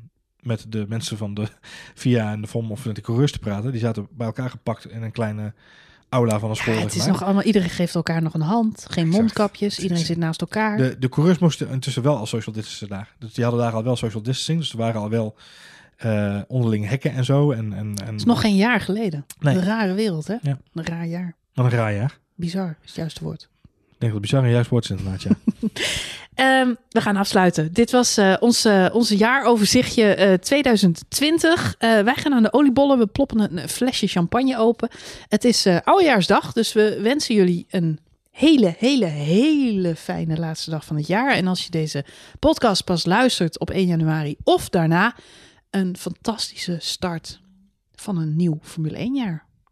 Het is bijna race day, jongens. Hoeveel dagen is het nog? Jij telt het af op onze Twitter-account. Ja, Goeiedag. Het is, Goeiedag. Uh, minder dan honderd, toch? Minder dan, ja, het was, we, we, we tellen af van vijfennegentig overwinningen van Lewis Hamilton. Volgens mij zijn we nu op vijftien, zestien. Oh. Dus nog tachtig dagen. Ja. Oh, dat is te doen. Het is te overzien. Dat is te doen. Is te en we gaan, ja, de tests in Barcelona zijn wel later dit jaar. Dus uh, daar moeten we nog even geduld voor hebben. Maar goed, het uh, gaat allemaal weer beginnen. En hopelijk ook een Nederlandse Grand Prix in september dit jaar op de kalender. En ja, zijn we daar allemaal gewoon bij. Het zou toch fantastisch zijn. Uh, wil je reageren? Dan kan dat in onze Telegram-app. Het kan ook via Twitter. Nou, F één Spoorgeluid. Johan Voets, Marjolein, Keker Rosberg. Kijk maar even. En um, ja, volg je ons nog niet? Doe dat dan vooral. En uh, ja, oh, laatste mededeling, huishoudelijke mededeling. We gaan natuurlijk uh, Drive to Survive, de nieuwe ja, Netflix-serie. Ik ben alweer aan het stalken. Ja. Reviewen. Ja. Als het goed is, komt die op, uh, in februari op Netflix. Ja. Daar kijk ik ontzettend naar uit. Ik heb de exacte datum nog niet te weten te achterhalen. Nee. Ik blijf maar, stalken. Uh, ja. De eerste mails zijn alweer verstuurd. Valentijnsdag kunnen we toch niet uit eten. Nee. Dus, uh, dat is te vroeg. Zal iets later worden. Zal iets later worden. Ja, ja. Nou goed, uh, we gaan alle afleveringen weer reviewen. Dus, uh... Maar voor die tijd zetten we er gewoon seizoen twee online. Oh, en dan ja, gaan we leuk. seizoen twee doen in de backlog. Ja. En dan gaan we daarna seizoen drie met z'n allen kijken. Oh, goed idee. Goed, goed, idee? Idee, goed, goed idee. idee. Dus uh, genoeg Formule één ook uh, de komende maanden. Heel erg bedankt voor het luisteren. Hele fijne jaarwisseling. En alvast de aller allerbeste wensen voor het nieuwe jaar. Dank en tot snel.